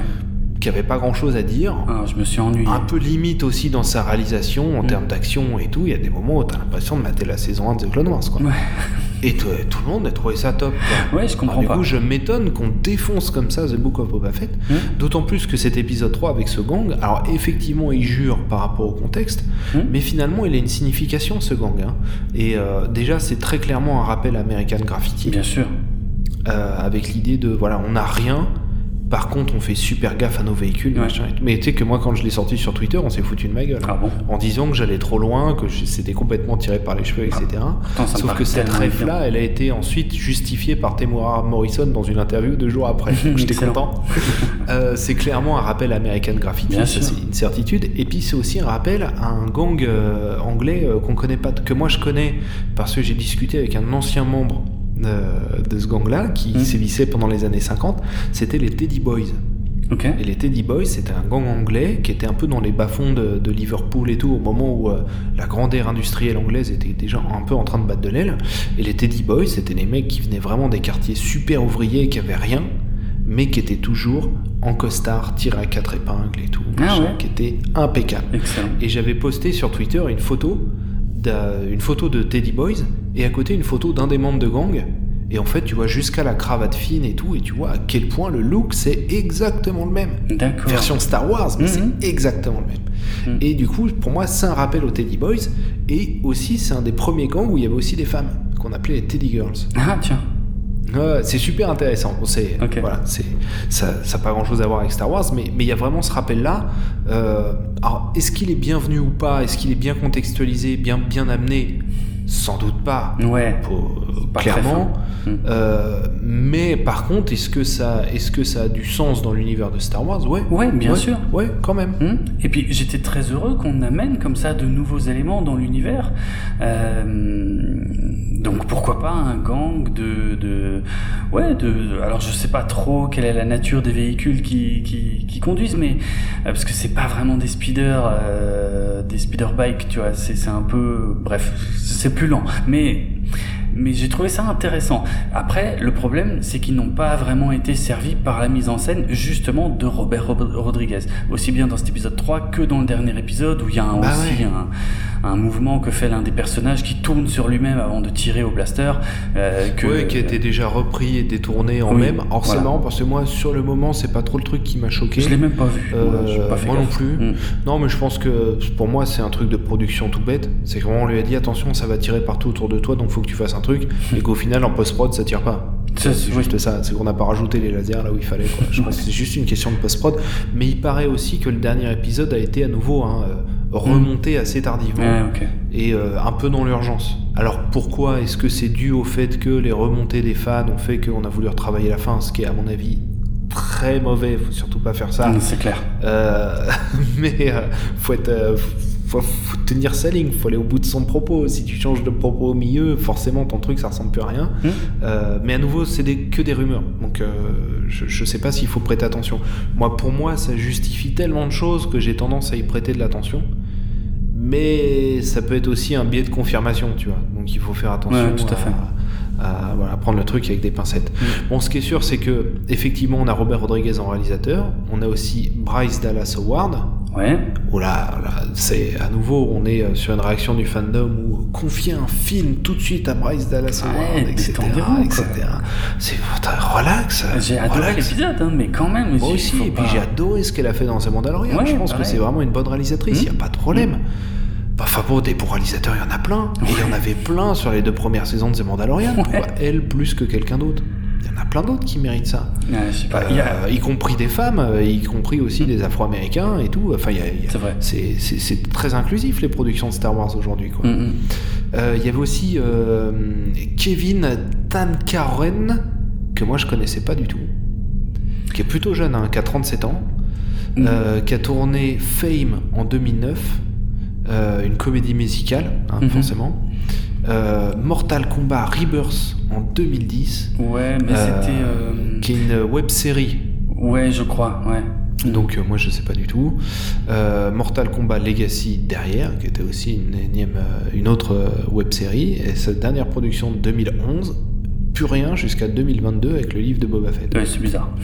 Étonnant. Ouais. Enfin bon, il y a 10 ans, il avait 25 ans, hein, donc on était plus sur des projets de fin d'études qu'autre chose, je pense. Ouais, euh, c'est vrai. Bon, il a fait des petits épisodes de séries télé à droite à gauche, euh, a priori. ouais. Ouais, ouais. euh, notamment du Iron Fist, euh, donc bon, pas les meilleures séries. Ah oui, d'accord. Effectivement. Iron Fist, Inhumans, il a vraiment, il vraiment pas tombé sur les bonnes. mais bref. C'est clair. Mais euh, ouais, ouais. Bon, après, pourquoi pas? Euh, C'est bien que voilà qu'ils aient une, une écurie comme ça et euh, c'est à ça que ça sert en fait, hein, les séries. Bien sûr. Hmm? C'est un peu, euh, enfin, on en parlait pour la saison 2 de Mandalorian, mais c'est sans doute un peu un incubateur pour des plus gros projets. Ah oui, oui, oui. J'espère. Ouais. Et, euh, effectivement, les épisodes de Bryce Dallas Howard euh, sont parfaitement maîtrisés, il Ouais. n'y a aucun problème. Ah ouais. Euh, et puis Dave Filoni aussi, Ouais. a réalisé des épisodes, et voilà, c'est sûr que Dave Filoni, euh, enfin l'épisode réalisé par Dave Filoni, il est... enfin, rien à dire, quoi. Il est chouette, il est vraiment chouette. Et Ah il, ouais. est, il est très filonesque aussi, parce que du coup, il nous fait Ah ouais. plein de liens avec le- les, les séries de, de Filoni, avec Ahsoka, évidemment. on- Bah oui. C'est son petit bébé, Ahsoka, hein, il, la, il la laissera pas tomber, donc euh, c'était l'occasion. Mais même, ouais, non, ben, je veux dire, le, le, le duel avec Cat Bane, par exemple, bon, il y avait une logique là-dedans, vu que c'est aussi un peu son bébé, Cat Bane, c'est lui qui l'a inventé pour les Clone Ah ouais. Wars. Euh, donc, mais c'est cool, c'est cool. Moi, j'aime bien euh, dans l'ensemble, donc euh, c'est cool. Par contre, ce qui est bon, là, il avait euh, coécrit son épisode. Par contre, tous les autres épisodes sont écrits par John Favreau, comme pour The Mandalorian, et c'est vrai que ça, c'est un peu plus surprenant parce que la qualité d'écriture n'est pas exactement la même que pour The Mandalorian et c'est pour ça que j'avais cette théorie dont je faisais part tout à l'heure euh, que ici on est peut-être sur une commande là où pour The Bah oui. Mandalorian ils se font plaisir T'a- t'avais sûrement vu cette image euh, où on voit c'est une vieille une image d'une très vieille publicité de jouets Star Wars où on voit deux enfants qui jouent avec plein de figurines et puis il y a marqué euh, John Favreau et Dave Filoni en train d'écrire The Mandalorian j'adore cette image tu vois c'est humoristique Ouais, ouais, ouais. mais je pense que c'est il y a une espèce de réalité là derrière et que je n'ai pas ressenti du tout dans l'écriture de The Book of Boba Fett pour le coup. Très clairement, c'est à se demander s'ils avaient vraiment quelque chose à proposer. hein. Hum, hum, bah, c'est- vraiment ma question, hein, Ouais, c'est ouais. clair. Ouais. Euh, bah, ça pose la question, euh, effectivement, de, des enjeux de production. Ouais. Oh, regarde qui voilà Qui ça, l'officier Ouais, c'est le sergent Reich, un fils de Chuta comme j'en ai rarement vu. Et je me flatte d'en connaître quelques-uns. Hum, C'est-à-dire Tu te souviens du massacre sur Foster Haven Oui, plutôt bien, oui. Eh bah, voici son responsable. Quoi? C'est lui? Enfin, c'est pas que lui, mais disons qu'il a passé une bonne journée. D'autant plus qu'il a l'air d'être passé lieutenant. On va lui arracher ses galons et le forcer à les bouffer. On va l'embarquer et lui poser quelques... Pardon, tu disais? Que... Mais tu viens de l'abattre? Bah oui. Pourquoi? Tu voulais lui parler? Bah, Je voulais le faire juger, qu'il paye pour ce qu'il a fait. Ah, t'en fais pas, il paye là. Bien, s'il est juste blessé, on... Mais arrête ça, Blast Quoi Eh, T'as qu'à parler plus vite, hein Rendez-vous en enfer, salopard Tu diras que c'est le capitaine Villemorne qui t'envoie, tu seras bien reçu C'est contraire à toutes les règles d'engagement et de... Ah, cette fois c'est plié. Mais c'est pas possible, bon sang Quoi Je suis pas rebelle, moi Enfin, si, mais pas dans la rébellion. Ah Bah ça risque pas d'arriver, crois-moi. Ah bah, vu ce que vous payez, c'est déjà un miracle que je sois ici, hein. Un miracle dont on se félicite chaque jour, crois-moi. Bon, revenons sur le duo Boba Fett-Fennec. C'est déjà deux personnages qui ont une relation étonnante. Hmm. Parce qu'on est sur une relation. Alors, euh, il y a à nouveau. euh, dans le fandom, ça réagit assez durement euh, sur la relation avec, Fede- avec- Fennec, etc. Comme quoi, c'est, elle a été vraiment que en place de second couteau, etc. Bon, déjà, moi, je vois pas trop où est le problème en soi. Hmm. C'est-à-dire qu'à aucun moment, ils ont décidé d'être partenaires. Ils ont une relation de subordination, quand même Ouais, ouais. qui était clair euh, même euh, avant le lancement de The Book of Boba Fett. Hmm. J'aime bien quand même le, le duo et, et l'idée que ce soit Boba Fett qui la canalise elle. Parce qu'on est souvent dans une relation inversée, particulièrement quand t'as une femme qui est un peu subordonnée, c'est souvent l'homme qui est impétueux et tout, et puis la femme qui vient le canaliser avec, euh, avec son intelligence, son recul et tout. Et là, j'aime bien que ce soit l'inverse en fait, que ce soit Boba Fett qui dit non, non, mais attends, euh, calme-toi, euh, on, va, on va discuter déjà, on les flinguera après. c'était ça, J'aime beaucoup cette idée qu'on renverse complètement les rôles Ah oui, oui. dans un code de binôme habituel, quoi.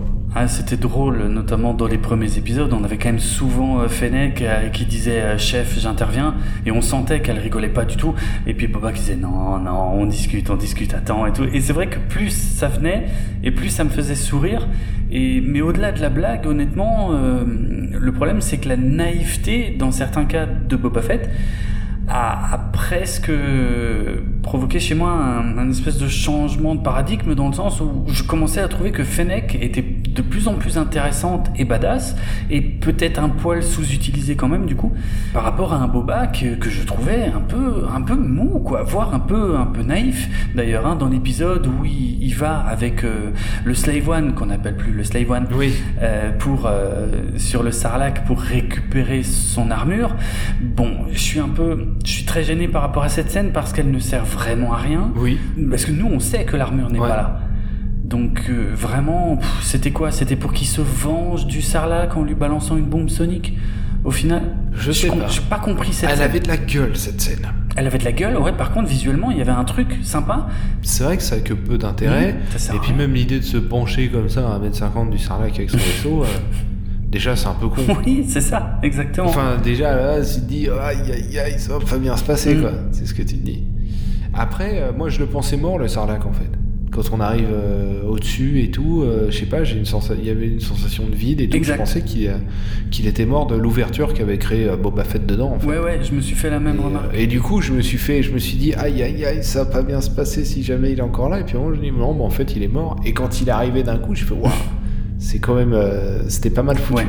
Mais c'est vrai que c'est, enfin, le comportement et du, du personnage était pas, était pas terrible. terrible. C'est ça, et c'est un, ouais, j'ai trouvé ça un peu inutile. Pareil quand il, d'ailleurs quand il retourne, euh, euh, eh bien dans le palais de Jabba euh, chercher le Slave One, qu'on n'appelle plus le Slave One, bah c'était un peu lourdingue. Et puis c'était, je trouvais que c'était vraiment Fennec qui, qui volait pas mal la vedette à, à Boba en fait, hein, qui était lui un peu lourdeau, un peu, qui avait une vision un peu limitée, je trouvais, de, de ce qu'il fallait faire. Et elle, euh, qui assurait quand même pas mal derrière, quoi. Ouais, ouais, ouais. Et puis, euh, elle a eu euh, plusieurs fois euh, des séquences justement d'action vraiment Oui. classe. Oui. Et Boba Fett, pas tant que ça, quoi. Ben exactement. Parce que même euh, en chevauchant son rancor et tout, Hmm. t'as l'impression qu'il galère, quoi. Ouais. Là où euh, tu vois le duel en- entre euh, Vizsla et Jean dans l'épisode 5 Ouais. euh, de la saison, tu vois deux Mandalorians qui se mettent sur la tronche et qui sont tout à fait à l'aise avec leur corps, avec leur armure, quoi. C'est autre chose. Hein. Et Ouais. Boba Fett, il y a un aspect un peu laborieux, effectivement. euh, Oui. Je sais pas à quoi c'est dû. Je sais pas non plus. Hein. Je...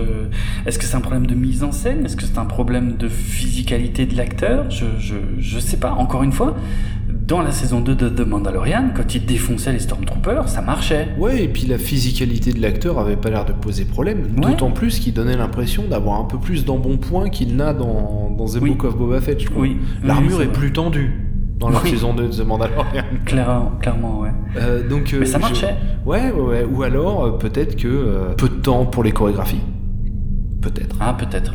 Il y a aussi Mm. le travail de préparation, peut-être, Bah qui, euh, qui a été euh, peut-être un peu plus court que prévu. Euh, Mhm. À nouveau, hein, je pense qu'il faut vraiment pas sous-estimer la pandémie hein, euh, dans la, dans Ouais, la c'est vrai. production de cette série. hein. Je pense que ça, ça a été quelque chose de vraiment. euh, c'est un petit miracle en fait qu'elle soit sortie cette, cette mini-série. Mais Mm. ouais, ouais, effectivement, il y a toujours quelque chose qui cloche et, et qui gâche un peu le plaisir, quoi. C'est ça, et, et c'est ce que je disais plus tôt. Je me posais la question, est-ce que Boba Fett en garde sous le coude pour tout lâcher dans le dernier épisode? Et au final, dans le dernier épisode, bon bah, il part chercher le rancor en plein milieu d'un gros combat, c'était un peu maladroit. Le duel avec Cat Bane, il était pas mal, mais finalement euh, moins charismatique que ce que j'en attendais. Ouais, moi aussi. Je m'attendais un peu à un choc des titans. Ouais, ouais. Même si les parallèles euh, à The Clone Enfin, on reboucle bien avec The Clone Wars hein, dans leur dernière Oui, oui. conversation. euh, Enfin, non, c'est clair. C'est clair qu'ils se connaissent. C'est clair qu'il y a une Mhm. relation de mentorat. Même si euh, j'ai trouvé Cat Bane euh, peut-être trop euh, déshumanisé vis-à-vis de, de Boba Ouais. Fett. Ah oui. Je sais pas, je sais pas que t'en as pensé. Ça m'a moins choqué, mais c'est vrai qu'il est, bah, il le voit vraiment comme un, comme un rival. euh, et Ouais. il a- et- mais tu sens qu'ils ont tous les deux envie d'avoir cette espèce de revanche, euh, revanche d'une scène qui n'est pas canon. Si tu vois à quoi je fais référence, à la scène euh, qui avait été coupée de la, de la dernière saison à l'époque de The Ouais. Clone Wars, qui avait été annulée à l'époque où ça avait été annulé par Ouais, Disney, scène qu'on n'a jamais vue en soi. n'a jamais vu au final. Qui voilà. n'existe pas dans le canon. Non, qui n'existe pas dans le canon. Alors que pourtant, il y a une anecdote que moi j'adore derrière cette scène. C'était, il y avait ce duel entre Boba et, et Cat Bane, et il n'y avait pas vraiment de gagnant clair. Ils tombaient tous les deux. Et euh, Boba, euh, lui, par contre, il avait gagné sa bosse sur le casque, qu'il a toujours eu depuis l'Empire Ouais, contre-attaque. bah il a toujours eu ouais, cette bosse. Et là, on avait la backstory de la bosse, si on veut.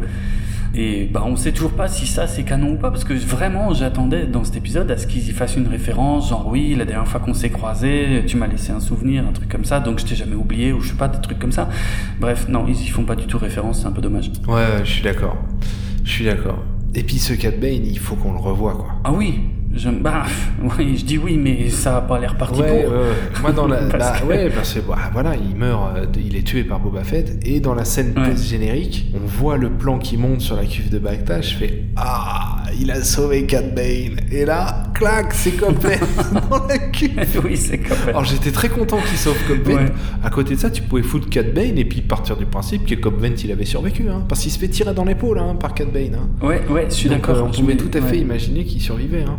C'est ça. C'est étonnant. Alors il nous reste un dernier point dont on n'a pas parlé, c'est la musique. Hmm. Musique réalisée par Ludwig Göransson, le compositeur de The Mandalorian. Ouais. Entre autres, hein, qui a fait énormément de choses à côté de ça. Moi j'ai adoré la musique. J'ai trouvé que ça fonctionnait super bien. Bah, comme pour The Mandalorian, moi, il m'a fallu un épisode où je trouvais que c'était bizarre, euh, que c'était pas ce qu'on avait l'habitude dans l'univers. Et à partir de deuxième, j'étais, j'étais à fond et je me disais, ouais, ça c'est cool, ça, ça a une vraie identité, ça apporte un truc, c'est vraiment sympa. Mm. Mm. Mm. Ouais. Et ah, par contre, Ludwig Göransson n'était pas seul hein, sur euh, Boba Fett. Il était accompagné de Joseph Shirley et a priori Ludwig Göransson aurait plutôt euh, composé surtout le thème principal, tandis que Joseph Shirley aurait euh, aurait composé le reste a priori. Ah, de ce que bien. compris. hein. En tout cas, ils sont tous les deux crédités, mais de ce que j'en ai compris, ils se sont séparés les tâches comme ça. Donc le thème principal de Goranson, en tout cas, je le trouve vraiment classe.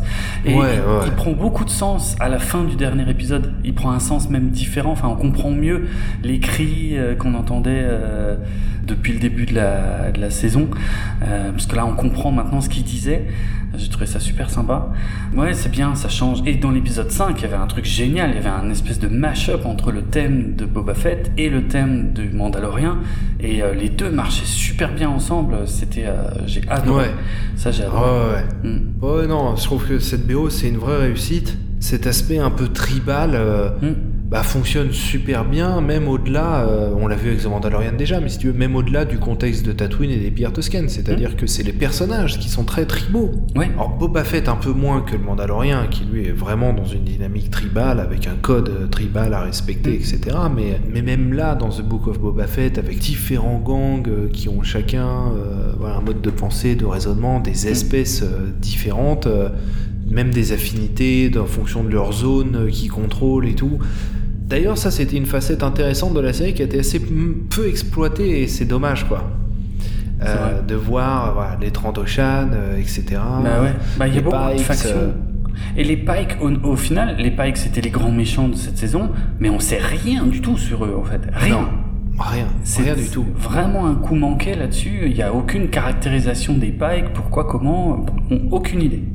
Bah, il y en a eu, euh, il y en a eu dans une série animée. Alors je sais plus si c'était euh, Star Wars Rebels ou Clone Wars, mais Je on les a déjà vus. Je saurais pas te dire. euh, Enfin, moi je suis pas passé à côté, mais ça m'avait pas particulièrement marqué sur le moment, donc je pourrais pas t'en dire beaucoup plus. C'était dans The Clone Wars, ouais. C'était dans The Clone Wars qu'on a vu les, les Pikes. Et puis dans Solo Star Wars Story, on a vu un Pike. hein. Oui. On n'a pas vu 50, hein, il y en avait qu'un. Avec un casque un peu différent Ouais. de, de ceux de, de ce Book of Boba Fett. Mais euh, ouais, ouais, on sait très peu de choses sur eux, mais tout comme, enfin voilà, les Trandoshan et compagnie ont été très peu développés aussi, alors que les Trandoshan n'ont jamais été développés dans l'univers euh, canon de Star Wars. C'est vrai. Et c'est dommage, parce que j'adore les 32 Shan. Ah, moi aussi, c'est des bons salopards. hein. Bah, c'est ça, Bosque. Ouais, ouais. Il est terrible. Après, je sais que toi et moi, on a lu la trilogie de romans qui sont maintenant Legends, hein, qui s'appelle euh, le- l'armure mandalorienne. Ouais, qui racontait d'ailleurs en partie ce qu'on voit maintenant, ce qui a été canonisé dans cette série, c'est-à-dire la sortie du Sarlacc de Boba Fett, mais on avait beaucoup plus d'explications sur les, les chasseurs de primes et sur la réputation de Boba Fett, qui était... Par contre, tout le monde a peur de Boba Fett, sauf Bosque, euh, Ouais. justement, hein, qui, lui... euh, qui a envie de se le payer, qui Ouais. est plutôt jaloux en fait. c'est ça, c'est ça, c'est ça. C'est sa réputation, ouais. Et Ouais. ça manque un peu, voilà, ça, ça a un peu manqué dans The Book of Boba Fett, justement, un peu plus de caractérisation des différentes factions. C'était un peu. Ouais, Il y avait, il y avait des choses, il y avait des éléments, mais euh, qui n'étaient pas assez creusés. Ça, ça passait trop vite à autre chose. et puis au final, personne n'est n'est impressionné par Boba Fett. Hum, ça, c'est un gros problème quand même. Et ça, c'est un vrai problème, parce que dans Le Retour du Jedi, euh, Tanso, il fait Boba Fett, où ça? Oui, C'est-à-dire que lui, pour lui, Boba Fett, ça lui parle tout de suite, quoi. c'est ça. Il sait qui c'est, Et, ouais. et là, les autres, euh, ok, euh, bon, chasseur de primes, euh, arrête de nous emmerder. C'est, Mm. enfin, ouais, ouais, là- là-dessus, c'est. Bon, après, je sais qu'il s'est passé 8 ans à peu près, mais entre sa disparition et puis, euh, puis le moment où il récupère le trône de Bib Fortuna, mais il y a raison de plus, quoi. C'est ça. Il y a, il, Raison de plus. Il manque des trucs, vraiment. Et puis c'est comme cette nouvelle cantina, on en a quasi pas parlé, mais avec euh, l'actrice de Flashdance, que euh, à mon avis peu de gens ont reconnu, parce qu'il faut vraiment le savoir. Mais je pensais que ça jouerait un rôle plus important. Finalement, ça sert pas à grand chose. C'était juste un décor pour deux trois scènes et puis basta quoi. Bref, voilà. Ah moi j'ai bien aimé qui Rex de Star Tours. Oui, Rex, ah, j'ai adoré. Moi aussi, j'adorais ce petit clin d'œil, j'adorais voir Rex. Oui, oui, mais il était aussi. Il me euh, manque, dans, le, dans, le Star Tour, l'aventure croitier. Ouais, ouais, il était beaucoup aussi euh, dans les épisodes avec le Mandalorien, puisque c'est lui qui accueille euh, pour les transports et tout, puisqu'il prend des transports, comme il avait plus de vaisseaux. Ouais, c'est le même modèle, ouais. Ouais, ouais, c'était. j'ai adoré, bien sûr, j'étais trop content de le revoir, mais ça. Puis il a une bonne bouille, ce petit droïde. Ouais, ouais, excellent. Il a réussi. Mais, bref. les droïdes sont plutôt réussis. Les droïdes sont cool. C'est of Boba Fett. Hein. On en a vu des sympas qui font la cuisine. droïde. Euh, ouais, bah, le droïde qui fait la cuisine. Euh, alors qu'on avait déjà vu. Oui, apparemment. Euh, dans... C'est pas dans l'attaque des clones?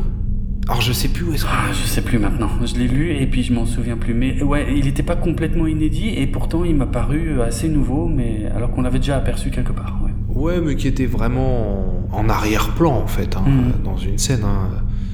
C'était pas, enfin dans le dans, le premier, dans, dans sa première apparition. Hmm. Là, il a, là, pour le coup, il était, il était vraiment marrant, quoi. Ouais, il était vraiment marrant. Et R2 qui pilote euh, le Red 5 tout seul. Bon, alors ça, ça c'est pour moi, c'est du kiff ultime parce que quand on voit le, le X-wing Red 5, c'est ce que tu peux me montrer de plus beau. Mais bref, bref, on est parti loin de la musique, pardon. Oui, oui, oui. Non, bon après la musique, voilà, je pense qu'on a dit, euh, hmm. qu'on avait à dire. Hein. C'était vraiment, c'était vraiment cool, quoi. C'était vraiment une, une, vraie réussite cette musique. Ouais, franchement, ouais, ouais, ouais. Donc là, on peut parler vraiment finalement de l'accueil, euh, terminer peut-être sur l'accueil du public pour cette série. Accueil euh, mitigé au début, ouais. qui s'est carrément transformé en déception, euh, voire même en haine. Hein, oui, oui. Et ce qui est étonnant, c'est qu'en fait, derrière, à nouveau, moi, je, m'étonne qu'on soit aussi dur avec cette série, quand mm. on laisse passer beaucoup d'autres choses à côté qui méritent d'être, d'être à mon avis, un peu plus critiquées, d'une part. Moi, je, me demande un peu pourquoi est-ce qu'on tire pas euh, le bon de euh, qui a en tiré en fait. Pourquoi est-ce qu'on jette tout en fait? Eh, Ouais, c'est ça. Parce qu'on n'est pas sur quelque chose qui est complètement radical dans ses idées ou dans mm. son ratage. Par exemple, Star Wars 8, et qu'on l'aime ou qu'on l'aime pas, est radical dans sa proposition. Oui, ah, ça c'est clair. Et donc à mm. partir de là, t'adhères ou t'adhères pas. Et il n'y a pas forcément de bonnes ou de mauvaises euh, opinions vis-à-vis de ça. Je veux dire, mm. chacun voit midi à sa porte. Moi personnellement, Star Wars 8, j'ai pas vraiment adhéré quoi. Et c'est pas faute d'avoir essayé. Hein. Mais euh, je l'ai vu plusieurs fois. Hein. Euh, et j'en suis arrivé quand j'ai vraiment décortiqué le truc à fond, à fond, que c'était absolument pas ce que je voulais dans un Star Wars. C'est ça. Dans The Book of Boba Fett, tu peux pas, il n'y a pas cette radicalité là. C'est-à-dire que The Book of Boba Fett, il y a des trucs qui fonctionnent super bien, il y a des super bonnes idées, il y a des trucs très malins, il y a des moments de réalisation, euh, il y a un peu des moments de grâce qui fonctionnent super bien. Euh, l'arrivée euh, de Crescentan, c'est quand même un moment oh waouh. ouais, ouais. Enfin, moi, si tu veux, quand il arrive, je me souvenais même plus de son nom. mais je m'en fous. Je savais qu'il existait dans l'univers étendu, mais je me enfin dans ouais dans l'univers étendu, l'univers étendu canon. Je savais qu'il existait, j'avais déjà vu dans une BD, mais je me souvenais même plus de son nom juste j'hallucinais comment il en imposait Spooky ah quoi, et ça, me suffisait. C'est ça. Le braquage du train, c'est quand même un ah, moment euh, super super réussi, ça mm, fonctionne mm. très bien. Il y a plein de choses géniales qui marchent. Mm. Et je m'étonne qu'on jette tout en fait. Ouais, ben pareil. Euh, je m'étonne qu'on raisonne dans l'absolu à ce point. C'est quelque chose, tu sais, que je dénonce très régulièrement euh, dans un de mes autres podcasts, hein, dans 24 FPS, justement, cette habitude. Alors, est-ce que c'est une réalité ou est-ce que c'est seulement un peu le miroir des réseaux sociaux qui nous renvoie ça? Je me pose aussi la question. Peut-être. Peut-être aussi. Ouais, hein, c'est pas impossible. Mais c'est vrai que apparemment euh, aujourd'hui, quand quelque chose sort, euh, c'est soit la pire merde qu'on ait jamais vue, euh, soit le, soit le meilleur Star Wars depuis le dernier Star Wars. Quoi. Et il y a tellement de choses qui se passent entre ces deux extrêmes, quoi. Et, ouais, et, et, The Book of Boba Fett, oui, j'étais un peu déçu, notamment par le final d'ailleurs, où il y a beaucoup d'action et pas toujours beaucoup de logique et pas beaucoup de, de, de vraie narration, tout ça. Bon, bref. tant pis. Ouais, et puis beaucoup Mais- de bricolage aussi. Hein. Oh Euh, oui. Tu sens à un moment que euh, via la magie du montage, euh, on arrive à te faire passer une situation euh, qui tient pas vraiment. quoi. C'est ça, c'est ça. Et puis euh, une espèce de conclusion euh, qui sort finalement de nulle part, euh, tout à la fin avec Fennec Shand qui, qui, qui tue toutes les, euh, toutes les têtes pensantes alors que la situation est déjà résolue sur place. Enfin, bon, bref. Ouais, euh, mais ça, voilà. Mais il y a des hauts et des bas, mais il y avait des bonnes choses dans cette série. Mm. Et pas que dans les deux épisodes avec le Mandalorien. Il y avait aussi de bonnes idées dans les premiers épisodes. Mais Ouais. après, oui, c'est une série que je trouve un peu plus moyenne, clairement, que les deux premières saisons du Mandalorien, qui, par contre, elle, pour moi, était vraiment, vraiment dans le haut du panier. Mais c'est pas grave, on va dire. Non, c'est c'est pas grave. Je, je pense aussi que c'est la deuxième série live Star Wars Ouais, depuis 1977. c'est vrai.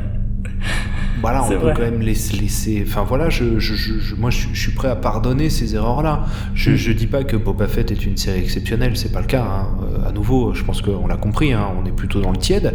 Mm. Mais, euh, mais voilà, ça, ça n'empêche pas qu'il y a des bonnes choses, ça n'empêche pas qu'il y a des bons éléments de, de tu vois, Black Crescentan. euh, moi je suis chaud pour le voir dans une autre série, n'importe quand. quoi. Il n'y a pas de problème. Avec euh, justement un peu plus bold euh, dans ses, euh, dans ses Ouais. scènes d'action.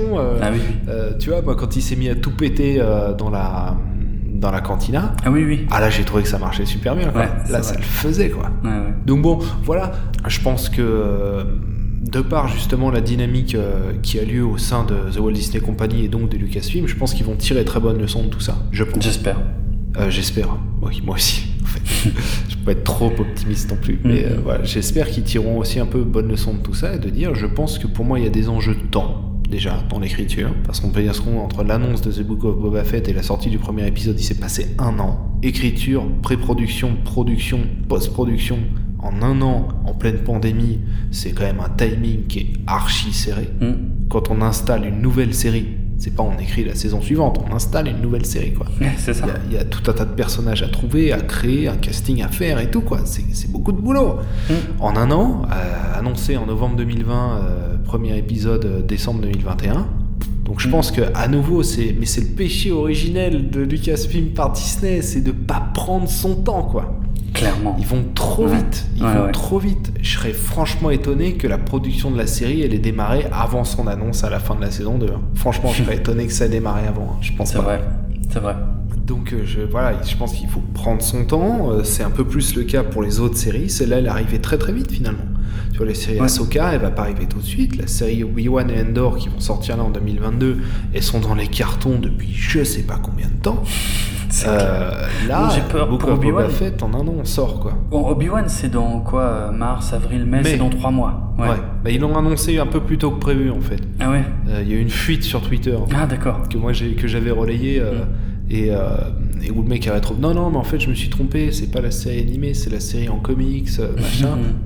Trois jours après ils annonçaient que c'était Ah la série. d'accord, ok, ok.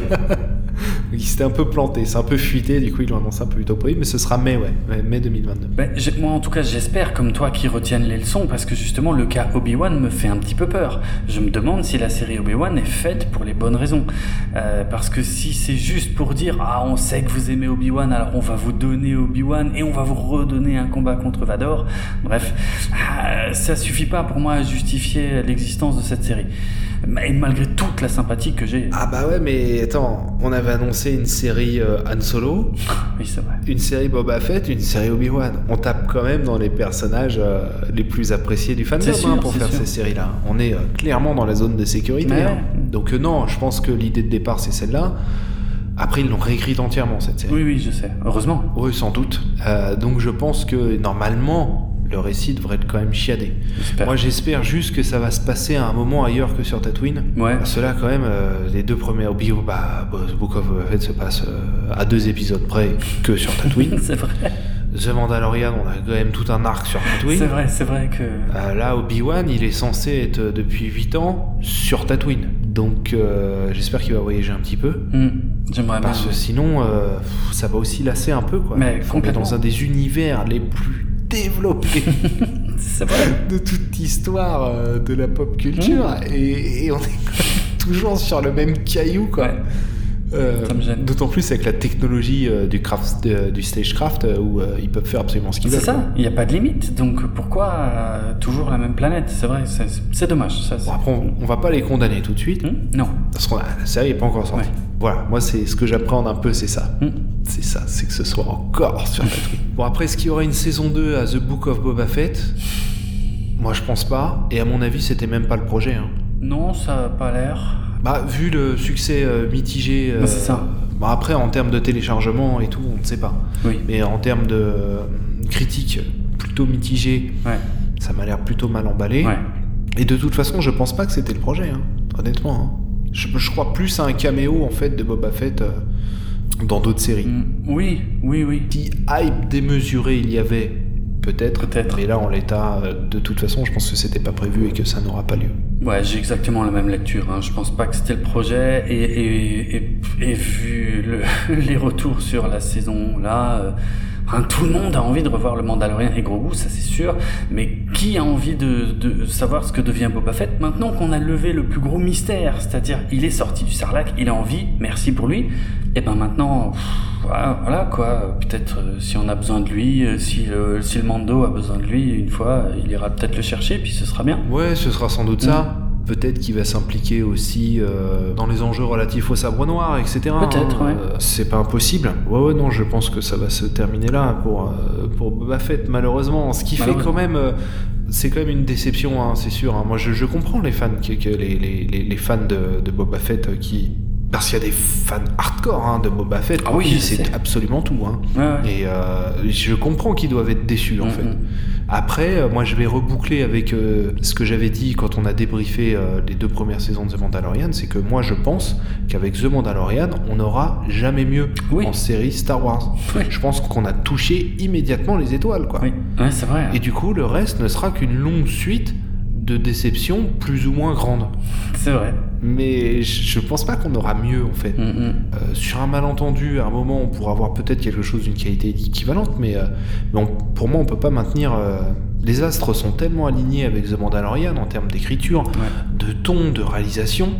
Enfin, c'est difficile de, de refaire ça à chaque fois, quoi. Ouais, je suis d'accord. Enfin, sinon, tous les Die Hard seraient des chefs-d'œuvre, quoi. ouais, ben ça se saurait. oui, oui, tout à fait. Mais par contre, j'aurais envie de revoir Fennec Presque plus que Boba, pour le coup, d'ailleurs. Maintenant que j'y Mm. pense. Hmm. C'est vraiment un personnage un peu sous-exploité et je trouve qu'elle a un super charisme. Euh, ouais, non, je... Si je devais parier, euh, je parierais plutôt sur elle, tiens. Et puis moi, ça, pour moi, ça pose aussi la question de la série Star Wars pour public adulte. Ah oui. Parce que, avec un pitch comme celui avec lequel démarre The Book of Boba Fett, t'aurais pu faire une série de mafia, gangsters, Ouais. euh, un truc tonitruant, euh, mais peut-être pas pour les gamins. Ah. Après, est-ce que Boba Fett, ça intéresse les gamins? C'est le problème, c'est que euh, on s'en fout si Boba Fett intéresse les gamins. Il y a marqué Star Wars dessus.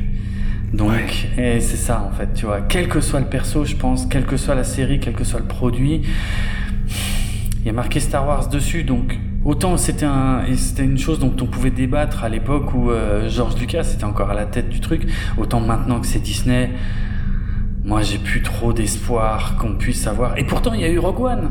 Pourtant, il y a eu Rogue One que j'ai kiffé. Ah Mais j'ai j'ai quand même peu d'espoir qu'il y ait du Star Wars 100% adulte. euh. Bah disons pas forcément 100% adulte, Mm. mais euh, un Star Wars sur lequel euh, tu peux un peu lâcher les chevaux, quoi. Ouais, ouais. Et ça m'amène à une autre réflexion que j'ai eue euh, il y a pas longtemps, mais quand je l'ai, quand j'y ai réfléchi, oh, j'en revenais pas de ma découverte. Tu sais que euh, tout ça, ça démarre, à- enfin oui, évidemment, tout le monde le sait, que ça démarre euh, du projet Star Wars Underworld de George Lucas. Ouais. Et pour le projet Star Wars Underworld de George Lucas, ça aussi tu le sais, il y a eu près de 100 scénarios de commandés par George Lucas et d'écrits. Ouais. Et ces scénarios, ils sont chez qui?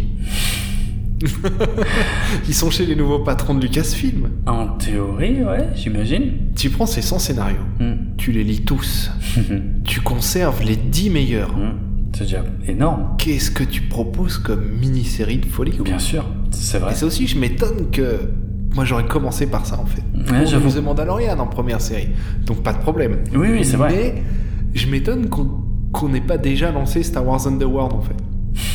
c'est vrai, Imagine la hype. bien sûr. Enfin, tu la l'appelles hype. Star Wars Underworld, tu dis on a repris tous les scénarios, on l'a fait la série. Et je suis entièrement d'accord avec ce que tu dis et je trouve que ce serait une idée géniale et super excitante. Le seul problème, là où toi et moi on a tendance à se, à se planter, euh, et je le fais souvent, hein, même avec d'autres franchises, c'est qu'on réfléchit à nous en tant que fans hardcore.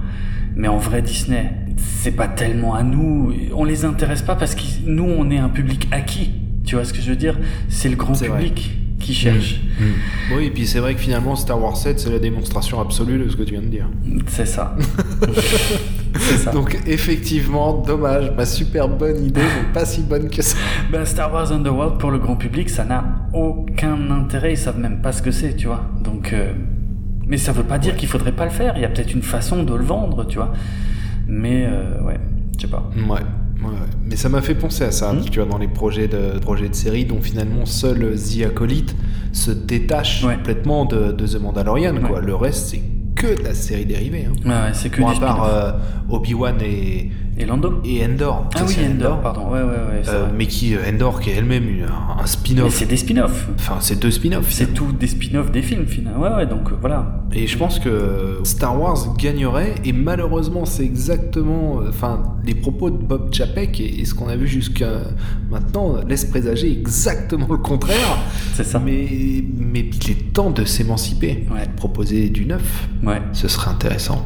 Non, il y a des choses intéressantes qui viennent. Euh, parmi les séries, on l'avait déjà dit, de toute façon, il y aura forcément des choses qui seront moins bonnes que d'autres. Euh, Il y aura à boire et à manger, c'est sûr. Mais Il y, aura tellement de projets dans les cartons Ouais.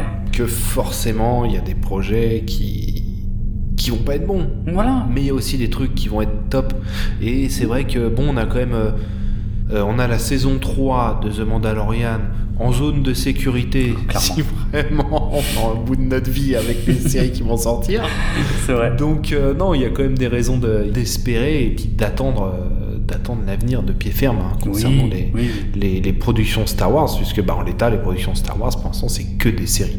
Hmm, Il n'y a plus aucun film dans les cartons. C'est clair. C'est vrai. Bien, le hangar est enfin ouvert. On fonce. À toutes les squads, rassemblement au point bravo. En point bravo, tu peux pas dire devant le vaisseau Euh, tu peux me dire pourquoi tu viens avec nous déjà? Bah, je suis garé à trois bornes d'ici. Tu vas nous déposer quand même, non? Et puis, euh, de toute façon, euh, on te lâche pas tant que t'as pas fait le virement. Hein. Je les connais, les rebelles. Oh, pff, Franchement. Allez en piste, soldats On. Wouah, Regarde cette motojet blindée de folie Euh, on reste concentré sur la mission. Ouais, ouais, juste une seconde.